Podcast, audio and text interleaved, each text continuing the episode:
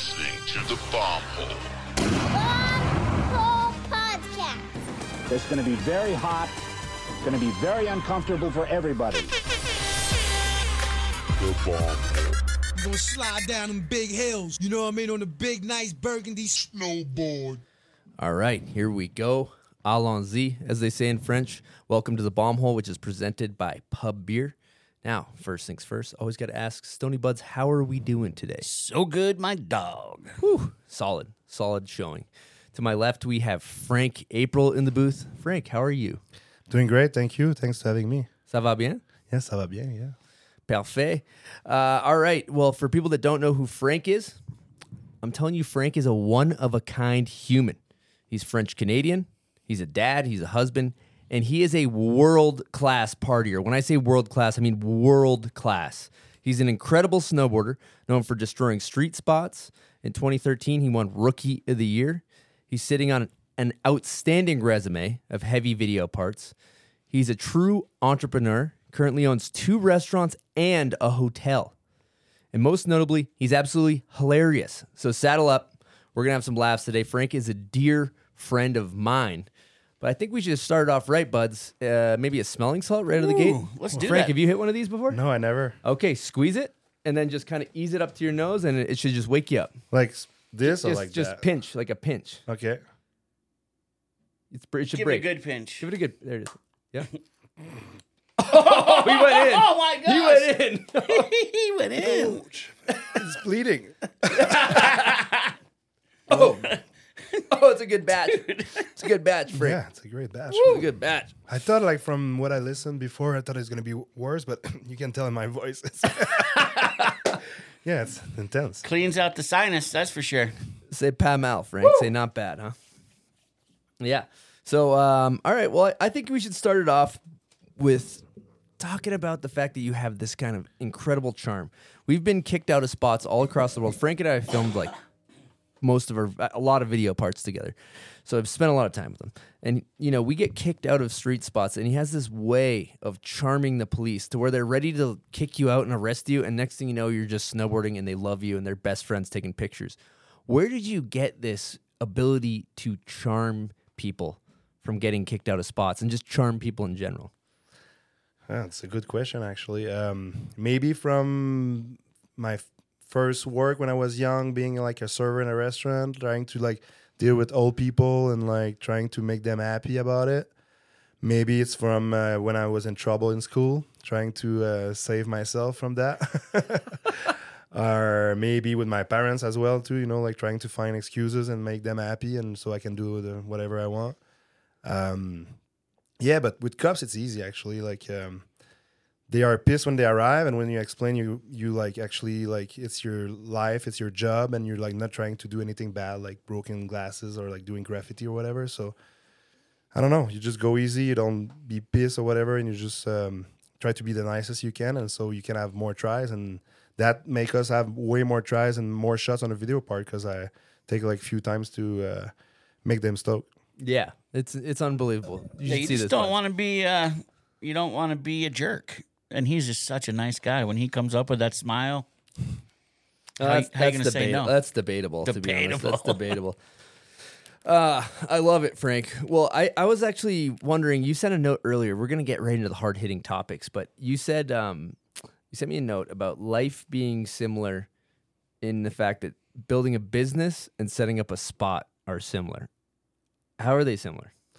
Um, so I figured like it was from uh, another stuff from uh, from the restaurant. Like I got an interview and I figured like that was like pretty similar. Like when I in COVID, you know, like you're trying to see like what you're gonna you're gonna do like for the rest of your life because you're not gonna board for uh, forever. You know, like you you're still gonna board, but not gonna be a pro get paid for the rest of your life from from that. So I was like, what should I do? And I have in my hometown where I used to where I grew up, where I grew up. Sorry. Um, there was like it's a small town it's a tourist tourist town so it's just really busy in the summer but there's nothing in the winter and i've i got that that spot like called a presbytery so it's like the priest house and that's um uh, that's a really nice house on the side of the river so i'm just gonna go through like what is uh, similar to a, a street spot so you find a good a good uh, good house, a good place to make a business. So it's like same when you scope around in a town, you find a good spot. So if this the spot look really nice, it's gonna look super good, you know. So that's the same thing as a business. You find a good spot, but I mean, it's gonna it's gonna work better, right? And after that, when you have that, you have to figure it out. Like uh, you have to like prepare the spot to make it nice, you know. So you're gonna shovel, you're gonna make it like uh, good, safe, and everything. And after that, you're gonna try to do the best trick you can on that spot. So, example for restaurant for myself, I make like a Napolitan pizza on that nice building on the side of the river. So, like I know if I go to Finland and I find like a nice down rail with like an, something cool around and make a nice setup, and I do like a front two because I know I can do that on that rail. It might be hard, but if you do it, you know you have a, a good good result. So I feel like it's so it's not um, the same scales, but at the end is this a result who works. You know. Yeah. So you're basically saying filming a nice front 270 on a beautiful finished down bar is a lot like making a nice pizza at your restaurant. Yeah, it's a nice restaurant and a good good location and a good yeah good pizza. The So- locations are important. The the the good product being important. A The lot of businesses being skip important. this stuff too. They get any location they can, and you don't want to hang out there, huh? Good locations is good with a spot. I like that, Yeah. Frank. This is some philosophy. We're getting Philosophy. into deep snowboard philosophy. It's a little deep, right? Taking- those conversations I have and that you, much. you thought about all this as you were setting up your business. Uh, not wh- while I was was doing it, but after when I Yeah. finish and I get the result, I'm like, oh, that's kind of similar. Frank, I have a, a soundbite that I think kind of pertains to what we're talking about right now. So I'm just going to cue that up. Baby, I can't understand a word you said the whole time. Do you eat some peanut butter or something? Yeah, you sound like a dog with peanut butter on the roof of your mouth. I think what you are eating. What is that from? I've heard, definitely heard that. It's something like Talladega Nights. It- it sounds like you're. So it's uh, you know, he's a French Formula One driver, and he he comes over the French accent, and they say, "I can't understand a single word you're saying. You sound like a dog with uh, peanut butter stuck to the roof of your mouth." Frank never really liked when I said that to him, so I figured we'd do it on air. yeah, you said that to me like a thousand You times. said that to him out in the wild, huh? So that brings us to let's get into some vocabulary here. So I Should we think, get him some peanut butter? Yeah, we should get him. We got a jug of peanut butter, and See first if we can understand. let's just him. run through a couple words here. Let's start it off with Connecticut. so I have to repeat, right? And Yeah, so we guys gonna make Connecticut. fun of me right now. No one's making fun of you. This is just basic. That's okay. I like to make we fun of myself. We just want to hear what it sounds like. So Connecticut. Connecticut. Okay, Connecticut. Throwing in extra extra syllables on a word that has tons of syllables. Connecticut. there you go. That was good, dude. Okay. Um, Harry Hagen held the horse highly. Can I look Yeah. at it? Because Yep. it's kind of a long phrase, a sentence. Second one down there. Harry Hagen held the horse highly. I thought I did well. Thank you guys. Yeah. Then there's one below. Just I keep think going. that Keep how going down the word. serious and Keep well going down you the did word. it is why So we it's just laughed. three. So it's the number, not the not the, the actual Not a plants. tree, but not a tree. What's below it? Uh, mayonnaise. In French, it's mayonnaise. Mayonnaise. Mayonnaise. Mayo- mayonnaise, right? the next one, okay. A as in eight ball. That wasn't what you were supposed to say, but I want to actually provide a little context again because I think it's really funny for the listeners. yeah, yeah. One time, like- I Frank love to play pool. Frank was was calling to change his ticket and he was giving them their confirmation number. So Frank calls the airline and they're like, "What's your confirmation number?" And we're in the room listening to him and he's like, "It's like 6 7 B is in boy, A is in 8 ball." And it was after a night of partying, I think. If was that the deal? Yes. Allegedly, we should say for legal purposes. So that's pretty good. Isn't there another one? On, uh, say, It's hard oh, to say, know say what- cheddar, what bis- to cheddar say. biscuits. Cheddar biscuits. Cheddar biscuit. Oh, that was good. That was no, no. excellent. Say it how you'd actually say it. Cheddar biscuit. Biscuit. And there's a butthole here. or butt butthole. Frank struggles with bottle. Bottle. It's a lot like butthole. Say bottle one more time. Say water bottle. Water bottle. Sorry for people who are listening to that. And we might we're gonna switch to something else soon, soon, I no, guess. that was great. All right, we're gonna That go back great. into Frank's career. This is we're just having fun. I here. could do that all day. Yeah, we're gonna we're gonna get back into the career. Uh, all right, so you're from Quebec City. Uh, how did you, you? I know you did contests and stuff like coming up, like Billabong Junior Pro. Uh, let's just jump right into like you kind of coming up in the Quebec scene and what that looked like. Yeah, it was. Uh, I mean, starting just going to the resort with my parents when I was like starting high school. They have a place in Stoneham, so it's two hours away from my hometown, and we're going there every weekend and start meeting all. My friend was like Louis Paradis, uh, Laurent Nicolas Paquin, Will Lavigne, and the brothers, the Demers Demers brother. Well, sorry, Will and Charles Demers, and um, all of those guys. And um, so after that, you go like you finish high school and you want to like do that for like for your life. You know, you want to go snowboard and you want to travel for it and you want to do like the best video part. And um, so you start doing contests because it's a way to like uh, people can know you, and I guess from that you get sponsor and everything. But it's good because they're prize money as well. So you know you try to to win that stuff. So um, been just doing contests. Uh, it was like Shakedown. Did a second. Uh, don't remember the year. Probably 2007. I think it was uh, when Seb Toots finished first. Um, did a um, bunch of rail contests, and back in the days, they were like, I don't know, 15 to 20 contests maybe in Quebec City every year, every winter. It was like all the time, everywhere. It was pretty cool. It was a good scene for that. And um, I didn't win the um, the Billabong Junior Pro is like uh, as a slope style back in the days, and uh, I was 19, and Arthur Longo finished second. That was uh, where I met him, and uh, it was like a f- uh, jump. A hip goes to into a pipe, a pipe run, and a rail at the end. I don't know how I did that, but I did did win. You won? Yeah, You won Billabong Junior Pro? yeah, And Damn, Longo I got didn't know that. second. yeah. You beat out Arthur. Wow. That's Respect. incredible. But it's uh, the situation was kind of weird. It was like um, I won the semi semi final final, and it was bad temperature after that, so they were they didn't do the final. But I guess I got a good score in the semi. So you won. semi- a win's yeah, a win. exactly. Question: You did uh, shakedown and you did well. What did you do on the? This is a jump into a rail, right? Yeah, So what'd you do on the jump?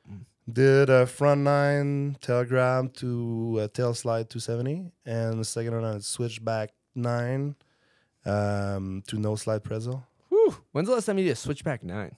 Uh, that that time. no, I'm kidding. It's it happened after that at Super Park, I think, but um, not that often. Yeah, f- I can't. I, I haven't seen that in a while. That's awesome. Are they Switchback. still doing contests in Quebec like that? Or No, there's uh, not even one, I think, a year.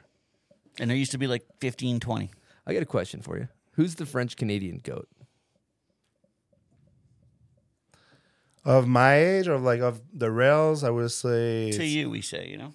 I mean, Louis, Louis Paradis will be the, the goat, I think. Uh, and if you go for like older one from the backcountry, will be. I mean, Pelchat would be like the like one of the first one, and uh, still there. He's 50 years old, is still on the scene, and be a goat. I think I would say. Good answer. Who's like the old school Quebec goat, like the person that started it all back in the day? think it was Emmanuel Krebs. Emmanuel Krebs, nice. Do you feel like uh, coming from Quebec, it's harder to make it uh, in air quotes on like the American scene?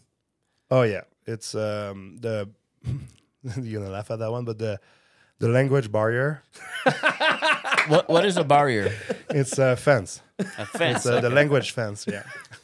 um, so you understand, right? We um, yeah. So I think that's a, a hard part. You know, for myself, it took a while to like having conversation with uh with like people like in the industry and everything. So I think took me like way longer than everybody else to like have good contact and make like my just explain myself it changed everything you know so i know it's not perfect yet but i'm i'm here so that's a that's It- good it- I, You're doing great. You're doing great. And your English is, dude. When we first met, I was like half the shit. I'm like, what is Frank saying? Like, he's gone. He's gotten so much better, and and my French has gotten better hanging with this guy. But going back to thinking about the time when you were coming up, there was a time where you were kind of in the French Canadian scene, and it seemed like you were like. Fuck English. I'm just gonna speak French, and I'm just gonna stay in the scene. And then something switched. It seemed like where you're like, I'm, I'm gonna like try to break onto the American scene.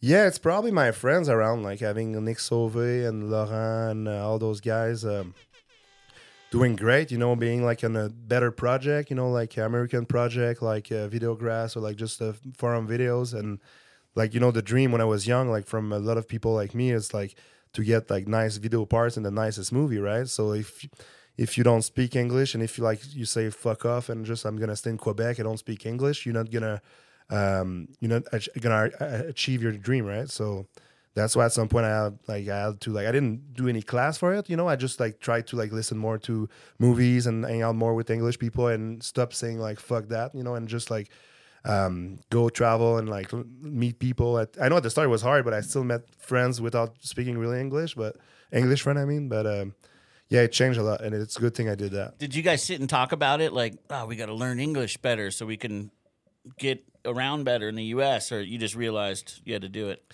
I mean, I realized we it was it was not a thing we're talking about, you know, because like uh, a bunch of like like say Nick Sauvé, Phil Jacques was really good at English. Like They're same from for Quebec Laurent. City too. The guys from Montreal had it a little easier, huh? Yeah, let's say let's. That's one thing. It's good to understand. Quebec City is a French. It's a French um, city. Okay, Uh, all the province, the state is a is French. So like to speak English, yes, you have classes at the at high school, but they are really minimal. You know, you don't. You're not gonna speak from that. You know, you're not gonna. You're gonna read a little bit from it. It's gonna be hard to listen to a movie in English. Uh, but from people that was more natural because for everybody learning a language, it's easier for some people, harder for for some some, some others, and um, yeah.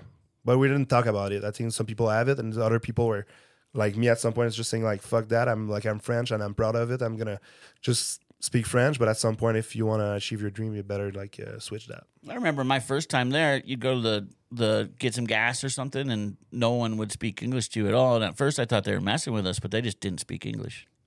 And we're only like what? How far from Vermont? What are we talking? Three hours? Yeah, and uh, It's kind of crazy. yeah, and just like you have Montreal, then there's like the school is they have better English there, and like they speak in English together, so it's like it's easier in Montreal than Quebec. At your school, they taught no English. And if you don't learn it when you're young, it's harder. Yeah, it's harder. Huh? Exactly. That's the reason why right now I'm talking to my both kids in English. So like will they will I mean I'm not speaking great English with them, but I, I they're gonna start uh, watching TV and it's gonna be in English. So at some point it's gonna be way easier for them. Have you been teaching them the word water bottle by chance? you, know, you might want to get get that straight first. How to say bottle with them? Yeah. Did you get your milk bottle? It's gonna be very confusing for them out in the real world. Yeah. And their school, oh, they're too young for school, huh? Question: Who was one of your first American English speaking dogs? Don't say Homies. Chris. Don't say Chris. homies. Don't say Chris. Yeah. No, it don't was say Chris. me. Yes. Where'd you guys meet? I'd love to hear the story.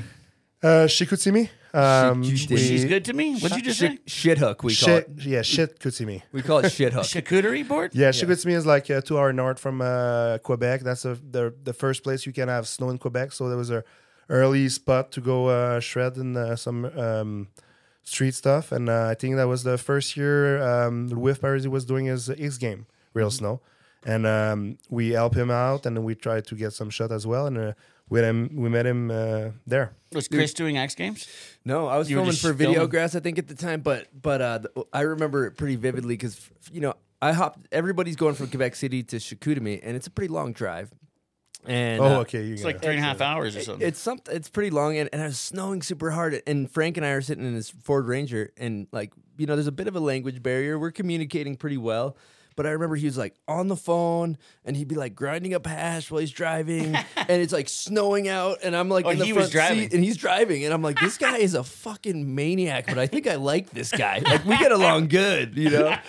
you, you remember? Um, you asked me, did you put your four four wheel drive? I'm like, no, ah, I do remember that. He refused to put it in four wheel. He four wouldn't wheel. put it on No. because it wasn't snowy enough for you, or what? no, no, we have to go out of the car. We have Oh. to stop to put the lock, you know. So I was like, no, we're fine. He would be like, "No, we will no four wheel drive." No, the best is when Frank needs something. He'll be like, "Hey, Easton. Hey, Chris. that voice. Hey, Chris. Chris. Chris. hey, Louis." And Frank will hit him with a good question. So that's actually a really special time because you had clips. Well, first of all, we can't say that you had you had great footage in the Brothers Factories videos, a bunch of good parts with those guys, and then you had some clips in the Videograss movie, like a cameo, right? And then in Lighten, you came on swinging. Yeah, it was a good good process. I thank you to the brothers, uh, Demers brothers, and uh, we did work really hard with what we had. You know, having a Camry, a Toyota Camry with a trailer in the back, with all the gears and lights and everything. Being like five people in the car, going to like New Brunswick and try to do like a rail trip. It was uh, good times, really good times. Being like six people in the same room all the time, and yeah, but we did it, and we had like a good um, good result from it, and uh, good video parts. And after that, yeah, I got uh, Justin Myers who asked me to like have uh, to do a trip in Montreal. I think was with Jed Anderson and other people there, and I got some shot, and they went to the um, to the intro of um, a cameo in there, and I, Shoot the moon. shoot the moon, and I had some um, uh, some shot in the um, the the other Transworld movie before. I don't remember. I think it was in color. Or, hmm Yep. And uh, the year after that, uh, yeah, um, Aiden Ranch um, invited me to do um, Enlighten, so I was really excited about it, and uh, we had a good year. It was uh, really fun. We get uh, get along pretty well, and we did some good trips, and it was a really good year. It was, uh, yeah, about time. It's been, you know, it was a long time. I really want to do it, and I'm happy like we did. Uh, we did good, and, and then that that year got a rookie of the year. Yeah. He got rookie of the year. He Big, got big Ender. deal for a guy from Quebec. He huh? came on the scene swinging. How did it feel when you got that rookie of the year award? That was yeah, pretty good. Cannot complain. You know, uh, it's a it's a good uh, achievement. And uh, I got uh, two. That's the the reels. The NSC friends got the jib segment of the year. So I was really happy on, on that. Thank you, um, Aiden, about that. it's not give Aiden that. yeah. You don't do uh, you don't do a video part like that by yourself. You need the helps from uh, all those guys. Think about back then. I mean, not that it didn't really waver that much, but your motivation was fucked up. Like you were so motivated. You know, I mean, I had a goal. so when you have a goal, you better to work for it. What was your goal? Just have a good video part and they're in a nice uh, nice movie. It seemed like every day you go get a clip.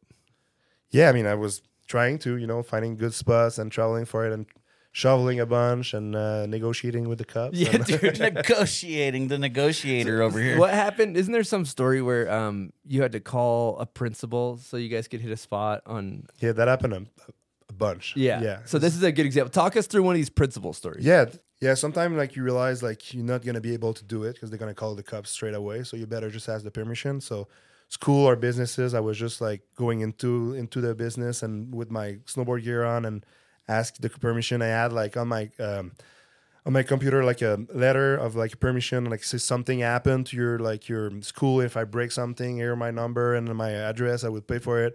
If i got hurt you're not gonna i'm not gonna sue you and everything. So it works it make them feel like more safe. And it works like 75% of the time You'd be it's insane. You'd see Frank go and and like go into this school to talk to somebody, and you're like, dude, we're what are you doing? And the next thing is, okay, we're good. Let's let's go. How long is they like him. Yeah, dude. you know, it's a good, honest approach. People like that. yeah but it better be honest than like trying to hide something And also, this shit he would do too is like if you he's like, uh, fuck that, I don't want to shovel.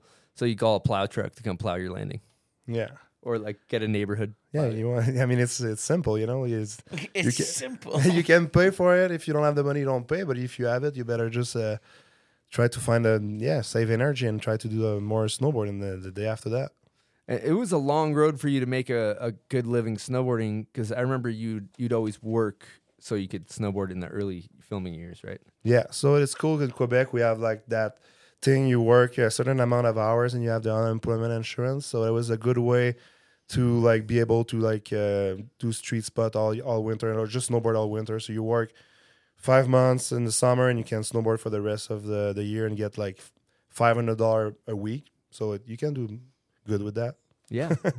not the greatest, but you can film video part. Back in the days, I got a Patreon question about your your work. This is from Sam Luma. I've always connected with Frank because he worked in restaurants while getting after it on a board. I want to know how he balanced a job while pursuing a pro career and what led him to open his own restaurant after getting signed by Arbor.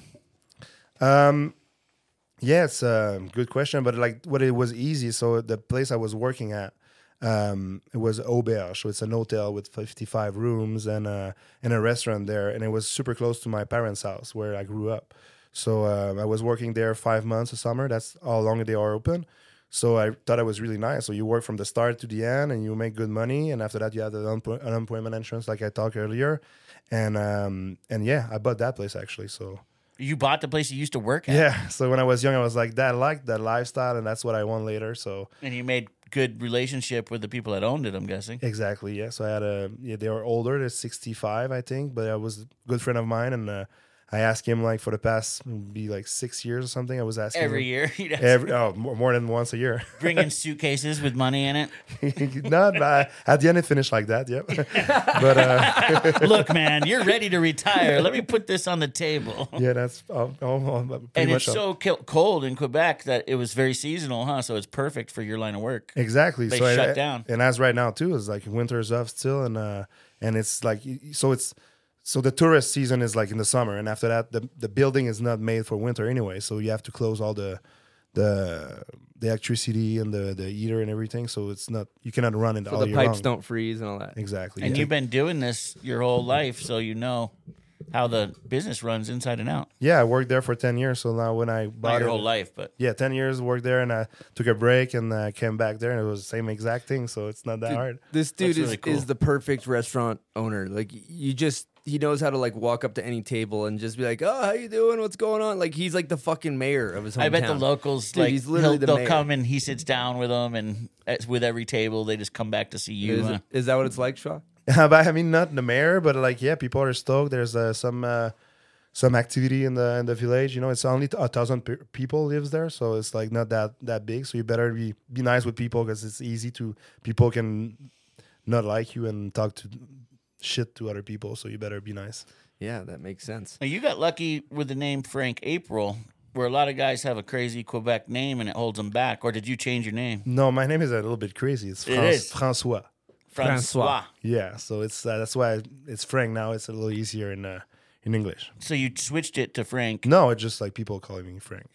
but it's Francois. Because if you look at old old uh, Brothers Factory videos, it's it was Francois Yeah, and if in you the titles. And just Uh, yeah, April, old old one, yeah. and April's that actual last name. Yeah. And but if you think about the Nicolas Sauvé, there was Nick Sauvé, and if you think about LNP, it was Laurent Nicolas Paquin, MFR, Marie-France Roy. They're all hard to say, you know. And uh, there's yeah, DCP had to become DCP. yeah, exactly. DCP, David Carrier Porcheron. That's a hard one too. So it's Yeah. all for marketing. Yeah, it's easier to remember, looks better on a board, all that shit. It's just easier to say. I feel Easier like. to say. Yeah. Yeah. some of those names are fucked up. Francois. Okay, we're gonna get into a guest question from none other than Ben Bilocq. Salut les boys, c'est Ben B. Um, I don't exactly have a question for Frank, it's more of a request. So here it is. Um, Francois, you skate goofy, you surf goofy, you power surf goofy, but you snowboard regular. I think uh, I think you owe it to the snowboard community to come clean and admit that you are in fact goofy footed.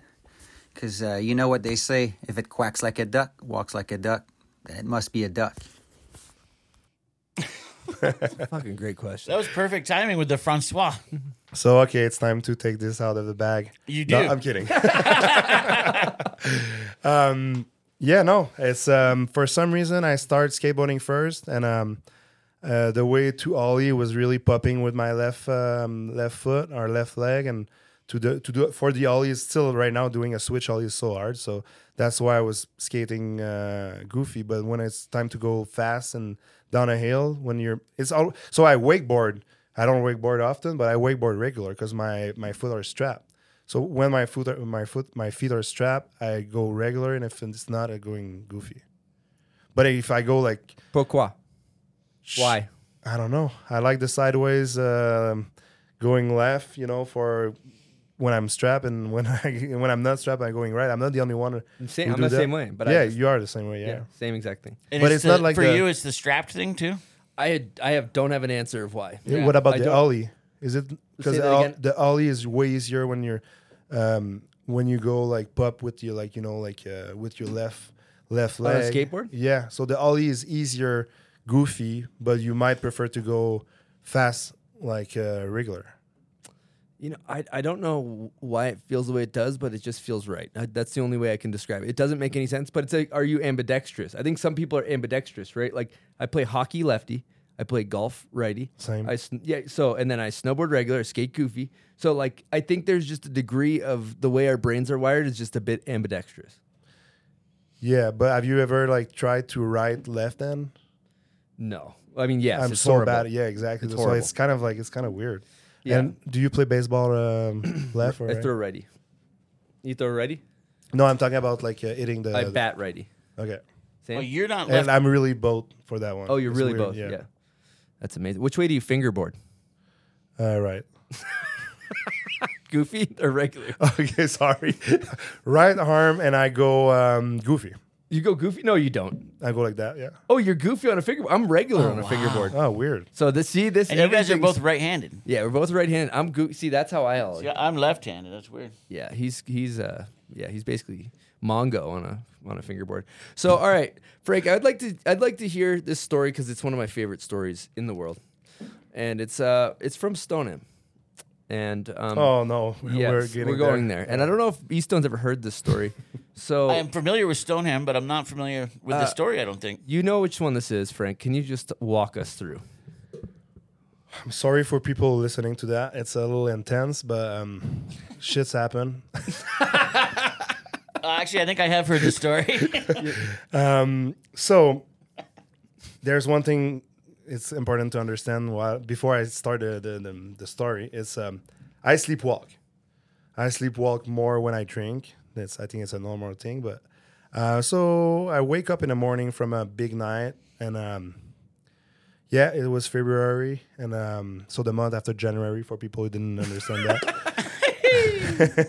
um, and uh, it's really cold. We're in Quebec City. I mean, Stoneham is a resort close to there, and I, I was living there. And I wake up, and it smell smell like shit. Obviously, it's um, it smell bad. And I'm like, oh, what I just did, or what happened last night. And I look, I just look into like my bedroom, and I see on the eater. You know, the eater is on like on the side of the wall. You know, it's um, The heater. the eater. Yeah, thank you. The Sean. Uh, thank you, Chris. The Eatery? The heater. And Heater. um, It's like a cast iron heater, basically. yeah, and there's um, say eight inches um shit on the eater. Eight-inch long poop. yeah, and it's a log. like- yeah, a log, and it's like a little bit melt because it's it's working. Is this one of those like high heaters? No, it is the the, the low one, but Oh, the, but the it's thing is still kind of funny because it was laying on the eater. And it was not like half on the side. It was like I don't know how I did that. And I look at my hands. I'm like, I didn't touch it. My hands are clear. So I don't know how, like my, my what was my technique for that. If I put my back, you know, on the wall and I move slowly on the right, to perfectly lay it down. and um, and it's baking into the heater. yeah, and it smelled for months after that. It was horrible. There's just no way to get rid of the smell.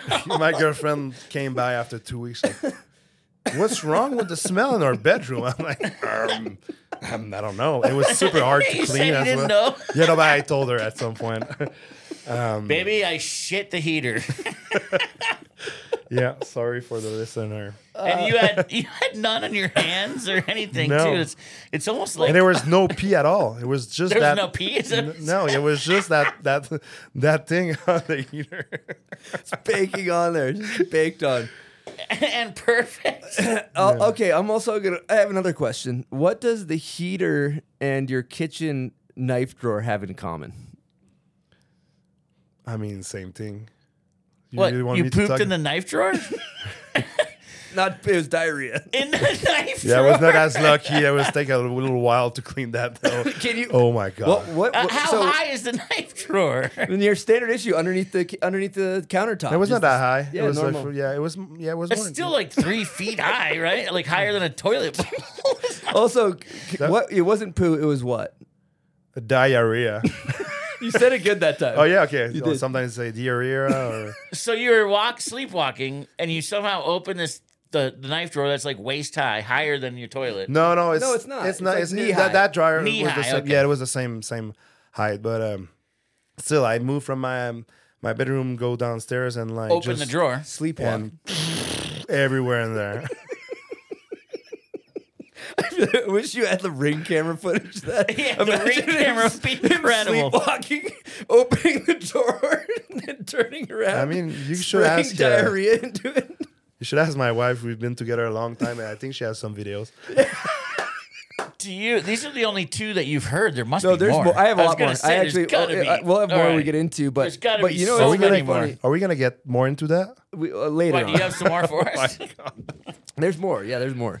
Um, but uh, incredible. also, Sab is a saint. Your your wife's a saint. She didn't. Yeah. She gotta she be. wasn't happy about the uh, the knife drawer though. I'll tell you that. No, but I, you know, she's really nice. I don't know how that did that, but uh, Did you have to call a carpenter and get a new drawer installed? no, no, no, I did it. I fixed it. Yeah, we've eaten with those knives since it's. oh, it's- I, for, I, forgot about the silverware was actually in there. you want a kni- uh, you want a steak knife, uh, Chris? yeah, you tell me about it after we were eating After you're dinner. eating steak. like which silver, which silverware exactly did the diarrhea get on? wow, that is incredible. And was there none on your hands that time either? No. also, mind you, this is this is after generally a big night of partying, so that's usually like a combination platter. Yeah, for a sleepwalker, I think it goes like uh, higher when you drink. Do you still sleepwalk? Yes, less often. I don't know if it's like because I I party less or because I don't know, Uh, but I'm I'm better now. You should. His snoring is insane. Yeah, snoring is. Good. And What's your girl say? She let, she's cool with it. Um, she snore as same as me. Oh, so- she does. You so- both are just solid Yeah, it's a logs good connection on in that. symmetry. Sorry, Sab. Do your little kids Hey, snore? look, Uh, actually, yes, they do. and like, it's so funny. You ask them like to like fake sleeping, and they like. So that's for them what his sleeping is. It's not closing your eyes; it's more the snoring. That's the house must be so rad after hours. loud. Four people snoring. All right, we're going to take a quick break and talk to you guys about liquid death. Buds and I murder liquid deaths on the regular. You may be cruising around your local grocery store and see, oh, there's a tall can of liquid death. Why is there beer in the water section? It's not. It's not beer. It's water, buds. It's it's mountain spring water, right? Why, so why do they call it liquid death, buds? Because it's gonna brutally murder your thirst, like a serial killer out there. Get rid of the uh, dehydration and hydrate. They also donate a portion of their profits to every can sold to help kill plastic pollution. Yeah, death to plastic. Death to plastic. They also got great merch. They got hoodies, t-shirts, cool collabs with Nixon. Dude, I wear that pink uh, hoodie and it's awesome. The the whoever's doing their graphics over there is killing it. You can find Liquid Death Mountain Water on Amazon or at a retailer near, you. And the Bombhole listeners get 20% off their first Liquid Death apparel purchase, available exclusively at liquiddeath.com slash bombhole. Again, that's liquiddeath.com slash bombhole. All right, we're going to take a quick break and talk to you guys about Woodward Park City. It's only 15 minutes from Salt Lake, and they're open 365 days a year. Buds. And That's they every day. that's every day. They just added 20% more terrain park features. The park is smacking right now, buds. Smacking that place. I mean, if they had that when I was a young kid, it would have been just incredible. I've, the kids are lucky right now. It wouldn't be a Switch Mickey that you were doing, it'd be a Switch Double Mickey. Maybe a trip. I don't know. it I could be mean, a triple it's basically endless what could be done. These kids are really lucky. There's foam pits inside the the skateboarding. There's biking. There's parkour, sledding, and uh, snowboarding and skiing. It's incredible. Drop in for a session or a lesson any day of the week. Access to Woodward Park City is available through daily tickets with full day lift access starting at $40. Totally affordable, fun place to go ride. It's just a great place to have fun with your friends. Simple as that. Check out Woodward Park City. All right, let's get back into it, Frank. So uh, earlier, we we kind of breezed over your enlightened part, and that that to me is a very special part. That's when you were really locked in. And um, do you have a favorite trick from that iconic video part? Uh, I have a bunch of them. Um, let's say, I mean, I did all the 270s. Sorry, should we start again? So can you hear him? It was yeah. You can hear it, but who gives a shit? Just keep going. Okay, so I had those all those uh, um, 270s, like um, like a back 270s. I really never really did that before, so I was super hype on that. And obviously, enders are sometimes like um, your favorite because there's certain reason and it's a nice spot. And whenever I did switchback clip on that um, long down rail in Quebec, um, there were like a bunch of different tricks be- before, but I was super hype on that. And for me, it was a big day because my grandfather I, re- I really like. His name was Benoit, same than my kid actually. So it's kind of funny, but uh, he died that day. So I went back after that to do the trick and got it. So I'm super. That was you know that's a, day remember. That's for sure. And you dedicated your ender for your grandfather. I remember you said that in the in the video. Right? Yeah, exactly. yeah. So that's a special trick. Yeah, I'm gonna remember that and, one. and didn't he give you some great life advice at some point? Yeah, yeah, we talked about it earlier, but yeah, my grandfather always told me like, um, you better know somebody than something. So that means, uh, having connection with people. Sometimes it's better than know some stuff in a book. Mhm. Uh, and I think that's smart. I didn't know at the start uh, as back in the days, but now I know like from having businesses and you know like it's cool to to know a bunch of people because you can you can learn a lot from people. hmm There's a saying it would, in this in English. It's like uh, more. It's not what you know; it's who you know. Is kind of how we phrase that. But same, same, same. Yeah, thank you. The mem shows. Uh, I like that. And you you talked about you know doing all four two seventies, and I think it's this is a fun wormhole to go down because French Canadian snowboarders, for those who aren't familiar, are very known for proper. Like you have to do your trick a certain way. If you do a backside lip slide, it needs to be between the bindings. It needs to be square. You need to come off in the middle of the bindings. Why are you French Canadians known for doing your stupid tricks so proper? Yeah, trick police over I there would, I would across say the thank you for all of uh, all of us, but I don't know. It's just being all together all the time in Stoneham and watching video parts and complaining maybe sometimes about tricks, like why that tricks made it to uh, that video part, and just like being always together and talking about it, and just like being don't that's not gonna work. You be like you tap or your press went down or you're like on your binding on that backflip that made no sense, and uh, that was for us. That was just like your way you have to do it, and we, that's how we do it. So it was natural for us. But like I seen people doing like their tricks for like sixty times because they were like not perfect angle or something. But at the end, it, it works. You know, you remember like uh, those video parts, and like there was nothing to say about it. There was uh, other stuff to say about it, but the trick was well done. You know. Let me tell you something, buds. Filming with French Canadians, it's fucking annoying. They'll make you do it because do it they'll do they'll it. do a perfect backflip, perfect switch 270. You're like, wow, that was great. They're like, I'm gonna do another one. You're like, then they do it perfect again. You're like, I'm gonna do another. And you're like, dude, you have three perfect ones, and they're like, it's like a competition to like to do it perfect, and more then- perfect, and, and, then you're more just like, perfect. dude, you guys are you guys are stupid. But at the end, like no, I don't you know. can't if- move on to the no, next no, spot. it is. I don't you think gotta hang out there good. forever. It's good to keep snowboarding in a high level. I, I I'm, I'm busting your balls. I actually think That's it's why they became the best, huh? Yeah, I mean, not the best, but I remember like we went uh, to um, to Japan for um, Chris's uh, X game, and he was doing a switchback lip on that uh, switchback lip on that king, and uh, he comes to me, he's like, "What do you think?" I'm like, "Doesn't work at all." and you were there helping him, huh? I broke the. I did that third try, by the way. yeah, and I regret it because like he went back after that and didn't get it better. And did you went back? No, no, I no. The, what happened was it. So basically, the the easiest battle in my life, I did the switchback lip third try in my real snow, and, and I and I went and I have a different philosophy. And I did the switchback lip, and I started. I was going like I was going to switch. I hit the kink. It just took me to like what would be to fakie, what was actually to regular, right? So I didn't hold it to switch the whole way. And, and we watched the footage, and Phil, Jacques, and Frank were both like, "Nope, not good. You need to do it again." And I'm like, you know, I just have a different philosophy. I liked the way my body language was on the trick. I was like, I came off between the bindings. It wasn't to switch, but but in the French Canadian rule book, that's a fucking no go. But that's what I. but you let it go, and it was your. I let it go. No, it but was the, the goal to, to say that I was just saying like at the end it was one of your best trick you have in your part, and like we're stupid to say that because it looks so good. It was just like I don't know, like on the moment trying to do the best, but at the end the result was super good. Wait, so that's what I'm then saying. you got to like, remember the people at the end watching it. the the reality is actually though, if you want to be totally honest, a, a, a good friend tells you True. to do it again. A bad friend is like, yeah, it's good, man. It's like, dude, your face dragged in the landing. Like it wasn't. It's not even usable. And I've seen that on trips where they just want to ride next, so they're Yeah. telling someone that it's good. a good friend tells you you need to do it again. Yeah. That's so that's a good friend move. I, I back it, honestly. but at the, the result was really good at the end. That's what I'm saying. Like sometimes you better you do it again and again and again, and you just go back to the, the ten tries, and the first ten try was better than like well, I don't know.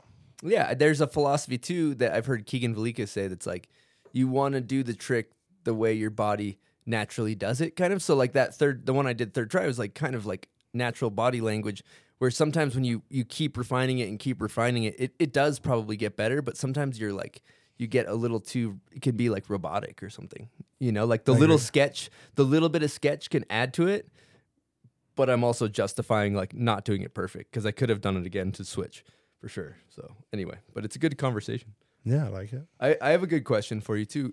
So you have a really good 270s, especially on like a gap rail. If you look like you can do a 270 where you kind of do it all in one cadence, where you just like spin it and then like go to fakie or something. But you guys have this really good like pop, wait, wait, wait, wait with your board straight, and then whip the whole 270 at the end. I love it.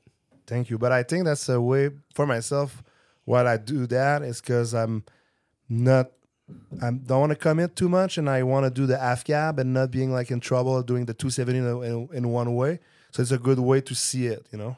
I'm talking about front side because backside is a little different because Yeah. you don't see that much. You better like spin faster. Yeah. But from front side or cab, whatever, it's uh, you see better, so you can wait, and your body is ready to do it. But you don't. If you don't have to do it, you're like comfortable to just go half cab or m- uh, maybe switchboard side. Mm-hmm. To me, one of the most beautiful things is on a front side or cab or hardway front side 270 or whatever is a good weight, like weight to turn the board. Yeah, and we're lucky in on our sport. We can wait because our our our, feet are strapped in the board. So that's not every like other uh, boards uh, sport you can do that. So that's that's good. We have that. You know? That's a good point. Yeah. I love it. I love the trick police uh, conversation too. So Frank, in the in the unwritten rule book of French Canadian tricks that are okay to do and not okay to do, which ones are illegal? It's hard to say because at some point, I mean, all the crooked like um, tail press like uh, forty five degrees. What about the Smith grind? Yeah, that's what he's talking about. Yeah, I mean, at some point it comes, people bring it back. I did myself, and I think it's kind of cool, but it's really hard to lock it in. It's like not a, as a, on a skateboard, you know. So I think they are a little bit illegal. I'm thinking um, What about low presses? that. I mean, it's not a presses; it's a 50-50, right? I love when the body's all up pressed, but the board's not. That's good yeah, stuff. I mean, the press has to be at We're- least from the middle. Where are you at with a swivel? I mean, it's I, I'm down with it. It's a trick, you know. It's everybody that was is good about snowboarding. I think it's a whatever you you can do whatever the, you want, you know, whatever the style you want to do, and it's it's an art at some point. You know, it's a sport, but that's you can do whatever you want. So it's like I respect it. You know, if people want to do a swivel, just go for it. And I They and it looks do good sometimes. but they you know? can't. You know what? He's being he's Yeah, not being honest he's right not- now. He's being too nice. He's not You- being You're himself. not getting him in the van because No. he'd be like, "Nope, swivel illegal." Yeah. No, I will not like it in my video part, but I respect people who like I seen some cool one, you know, and the tap at the end and like all those things I was not down. You don't like the dead lung? I, I, I like that long, but I mean, but um, I mean, I I, don't think mean as a person. That's but as the trick. for myself, I will not do that in a video part. But like when I see it, I'm happy to see it. But it's not my favorite. Is You it- don't is like it- to see people more- dancing around on the handrail, huh? You want tricks, solid, how they're supposed to be done. like I'm. I think I'm getting better, more mature. So that's why I'm like saying that like no, that. I want to hear the hate. Yeah. No, but the eight back in the days, I was not done at all. Uh, as right now, I think that's what is good. Is like, like I'm saying, it's an art. You can do the whatever you want if people like it. If you like it and it works, that's good. But like for myself, you you see in skateboarding a bunch of different style, and Yeah. some people are related to that. You know, so I think that's good. For myself, it's not. I don't What about like the it. combo platter?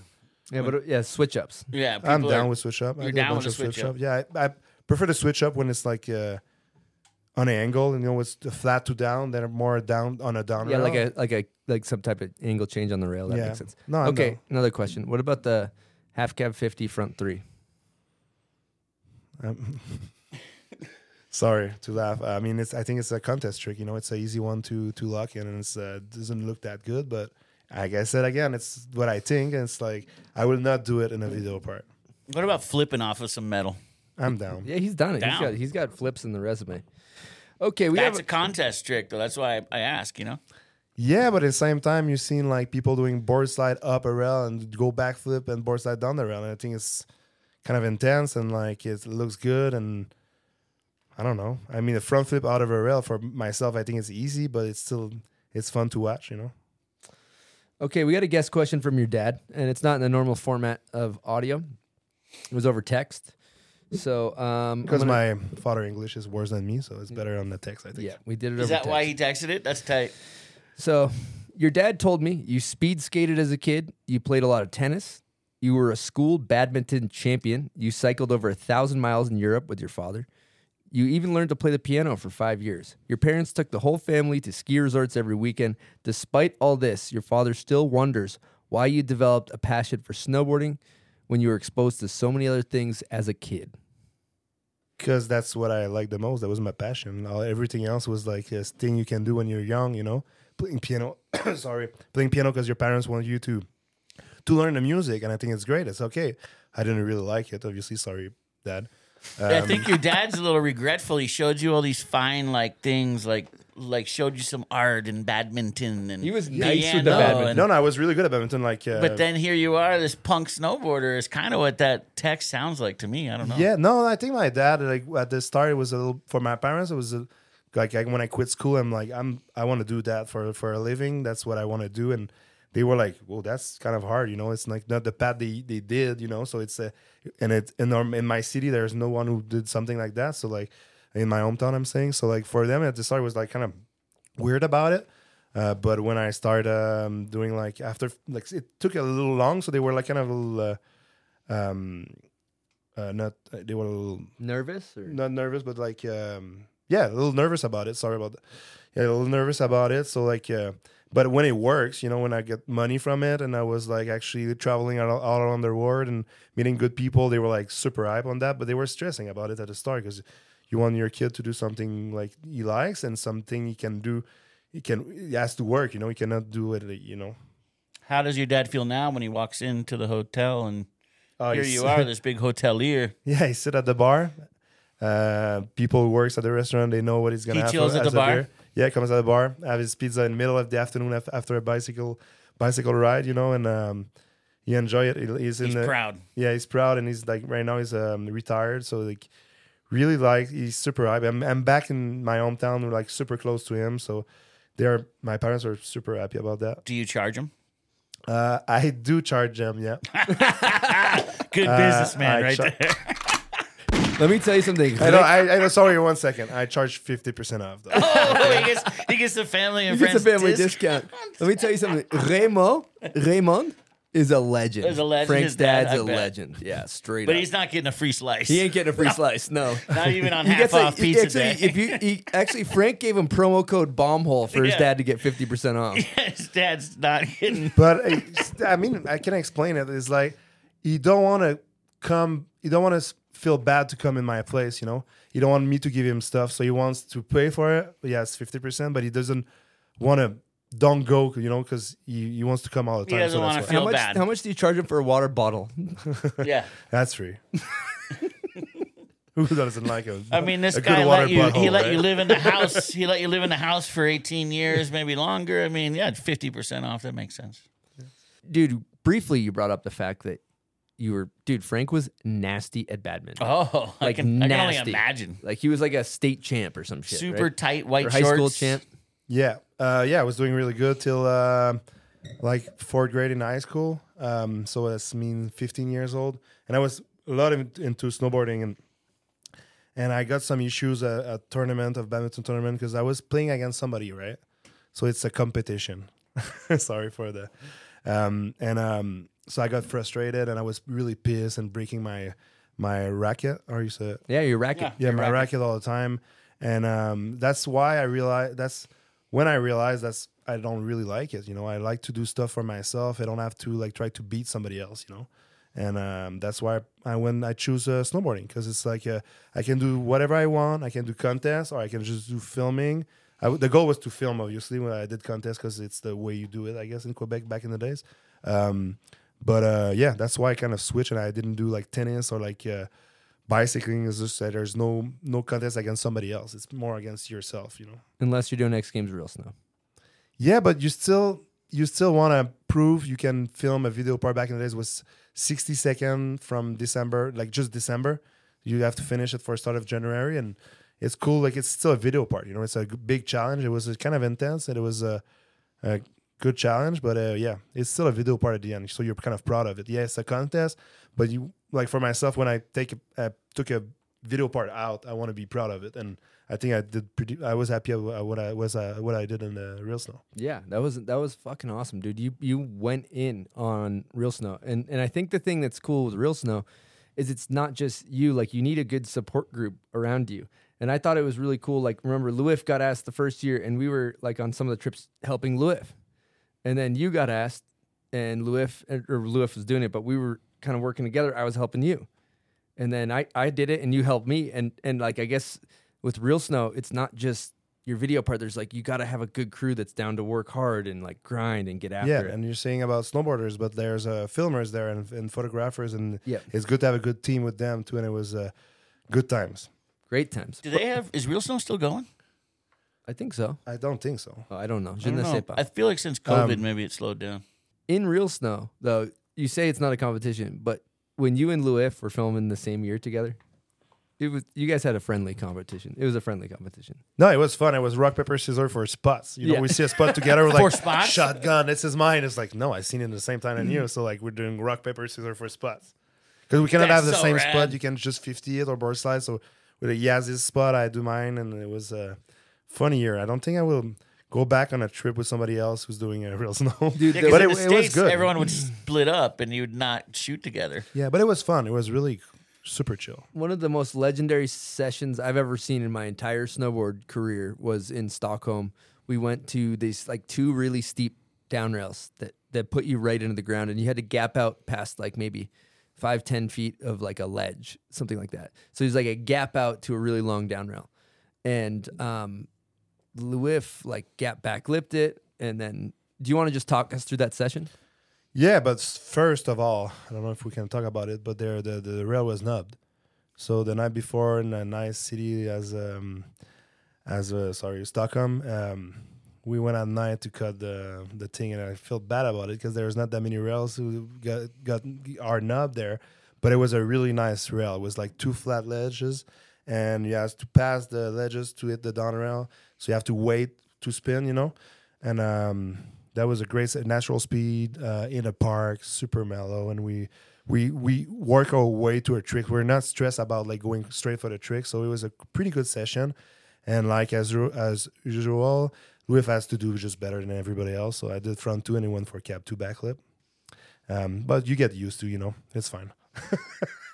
Kidding, Louis. I just it was it was fucking crazy though too because and, The and then level and then of Frank stuff did going down. gap 50 or 50 dropped to board slide on the rail but but the point I guess I'm saying is like this session like I remember watching Louis back lip it and I'm scared and I'm watching Frank front to it and I'm scared and then Louis starts cab 2 back lipping it but like it was like high consequence narrow narrow stairs like if you come off early you could definitely get caught up in the rail next to it and uh man it was just a fucking that was one of the heaviest sessions I feel like I've ever seen the impact to the the the, the end was flat and the long long down rail was uh it was something. dude we were So you guys push each other. yeah, I mean that's good. I'm I'm kidding about like he's doing better trick and I mean, he's the, he's really good. yeah, no, obviously he's uh, If there's a guy to be out He's there all right. with like that, He's all right. He's, let's not blow his head up too Yes, much. he's all right. yeah exactly. Dude. But He's average. he's, He's very he's- he's average. Okay, yep. Like uh, the best thing was there was this one gap to double slide off of a roof, and I'm sitting. We're having breakfast at some hotel in Stockholm, and these two are talking in French, like, like I don't know what the fuck they're saying, and then they just Rosham, and then Frank just slams the table here. Like you hear like all the fucking silverware jumping. I'm like, what just happened? It's like, oh, Frank lost Rosham for the gap to double slide. and you're just all sitting there eating. And yeah, It was great breakfast, by the way. Just a full buffet of like nice meat. it was and a great buffet. Patty's bakeries and all that was incredible And buffet, huh? You remember we that we're like being a bunch, bunch of, of of dudes in a room, and it was so expensive there. You remember? Mm-hmm. And we go to like the breakfast, and we like just take everything for our lunch. Yes. like making like Oh, packing your pockets. Oh yeah, like full. But it was nice food. That was good. Mm-hmm. Different than the Super Eight, you know. It was just a great buffet. The buffet, man. Did I say something wrong with the buffet? no, man, no, not at all. A meat buffet. It's like a place you you know, a meat buffet. The meat buffet. I'm it's a- talking about a strip club. Is Is that a place? No, the meat buffet. Yeah, the meat buffet is a strip can be a strip club, right? Sorry, we're probably gonna cut that part. Probably not actually, but let's go. Woo! Okay, we're getting there. Well, while we're talking about Louis, what's up with Louis's wallet? Oh. You know, classic. We go to um, Oud in the in the summer to uh, to go eye cascade, and uh, we do like a week there and have fun. Like I don't know if it was maybe a salmon session or whatever. Salmon, Salmon. salmon session. Say salmon like the fish. Salmon, Salmon. salmon. But there's our L somewhere, and that's a salmon. Salmon. Okay, Salmon. keep going. Anyways, um, yeah, so we're there for a week, and um, and we like snowboard every day. And the last day before we go to the plane, we go to that bar. I think it's Charlie's, right? Charlie's, yep. Yeah, and uh, we have some beers and we play um, games there, and we come back home and we wake up in the morning. Oh, I'm seeing like the place we they give us like a little chalet or something, and we're like in the same room, just us two. And uh, wake up in the morning, and his wallet and his passport on, on the carpet in the middle. And I was like, "What the fuck is going on here?" And he touched it, and it's all wet. So yeah, I, I'm gonna get let, let you guess what happened. At least you didn't poop on Yeah, it. he I peed guess. on it. He peed yeah, on yeah, it. yeah. So Well, what did it? Did you put it there and then pee on it, or did he? We don't know. No one knows. Here's Yeah. the situation. Louis might have beat you in real snow, but you pissed on his wallet. so who, who really won? yeah, Who you're the winner. I think Frank won. How did Louis take that? Oh, he got pissed, and he probably got um, he did a revenge somewhere, but I don't know which one. But he's Maybe really, like in your boot or something. No Yeah. one knows. we don't want So to know. you got to be careful rooming with Frank, huh? yeah, Oh, the dude, snoring snoring's and uh, insane. yeah. And yeah, then but the more so if bodily you, fluids. If you find some fluid or bo- or poop in your stuff, solid yeah. yeah, feces. Yeah. Anything can happen. anything. All right, Stone Buds. That's me. We're going to take a quick break and talk to you guys about Bubs Naturals. If you guys are unfamiliar, we always talk about their collagen. It's really good for just overall vitality, recovery, uh, recovering from injuries, all that type of stuff. But big news. Yeah, Bub's Brew. They do. They got coffee beans, buds. What's Coffee up with them? beans. Uh, it sounds like to me we got a USDA organic fair trade first ever coffee bean to be Whole 30 approved. It's Bub's Brew. It's a dark roast, Chris. It's a full body, rich chocolatey cocoa, caramel, and toffee like sweetness. That sounds delicious. Another great thing about Bubs is they give 10% of all their profits to charity. So you can feel good about that. It's a good cause. They got collagen, they got MCT oil, now they got Bubs Brew. They got the gummies, the apple cider vinegar gummies. We hammer a bottle of those a day, easy. Keep- Easy. Keep, the gut biome good. So all in all, Bubs is a great brand. They're supporting the show. Uh, it's a brand from from our sport. The founder is a snowboarder. And basically, uh, head on over to bubsnaturals.com. Use promo code BOMBHOLE for 20% off. Again, bubsnaturals.com. Use promo code for BOMBHOLE. Get 20% off. All right, we're going to take a quick break and talk to you guys about Hippeas Organic Chickpea Puffs, Stony Buds. Yeah, I think we're talking about Sriracha Sunshine today, and wow, delicious. Uh, it's almost unsafe the amount of bags I've been putting down of these things. They're uh, they taste like something that would be unhealthy for you because they're so good, but they're actually good for you, buds. Yeah, and you know, it's like secure the bag is what they always say. they're kosher, they're vegan, plant based protein, delicious. They're non-GMO as well. Uh, one thing I think we should talk about too is the fact that they support the bomb hole. And it's incredible because uh, I support eating them, so it goes hand in hand. So if you want to go check out some hippeas, head on over to hippeas.com and use promo code bombhole20 for 20% off. They're also available at your local grocery store. Buds, you want to take us back in? Let's get back into it, boys. All right, Frank, we got to talk about Deja Vu. Iconic, legendary film crew with all the Quebecois. You guys picked eight riders originally and made two timeless films. Some it kind of put them on the map. I think they're already on the map, but it really solidified. It gave you some map location. You I mean, it was you just were like these guys to- are the best. You know what I mean? Anyway, why'd you guys do Deja Vu crew? Uh, sorry, what?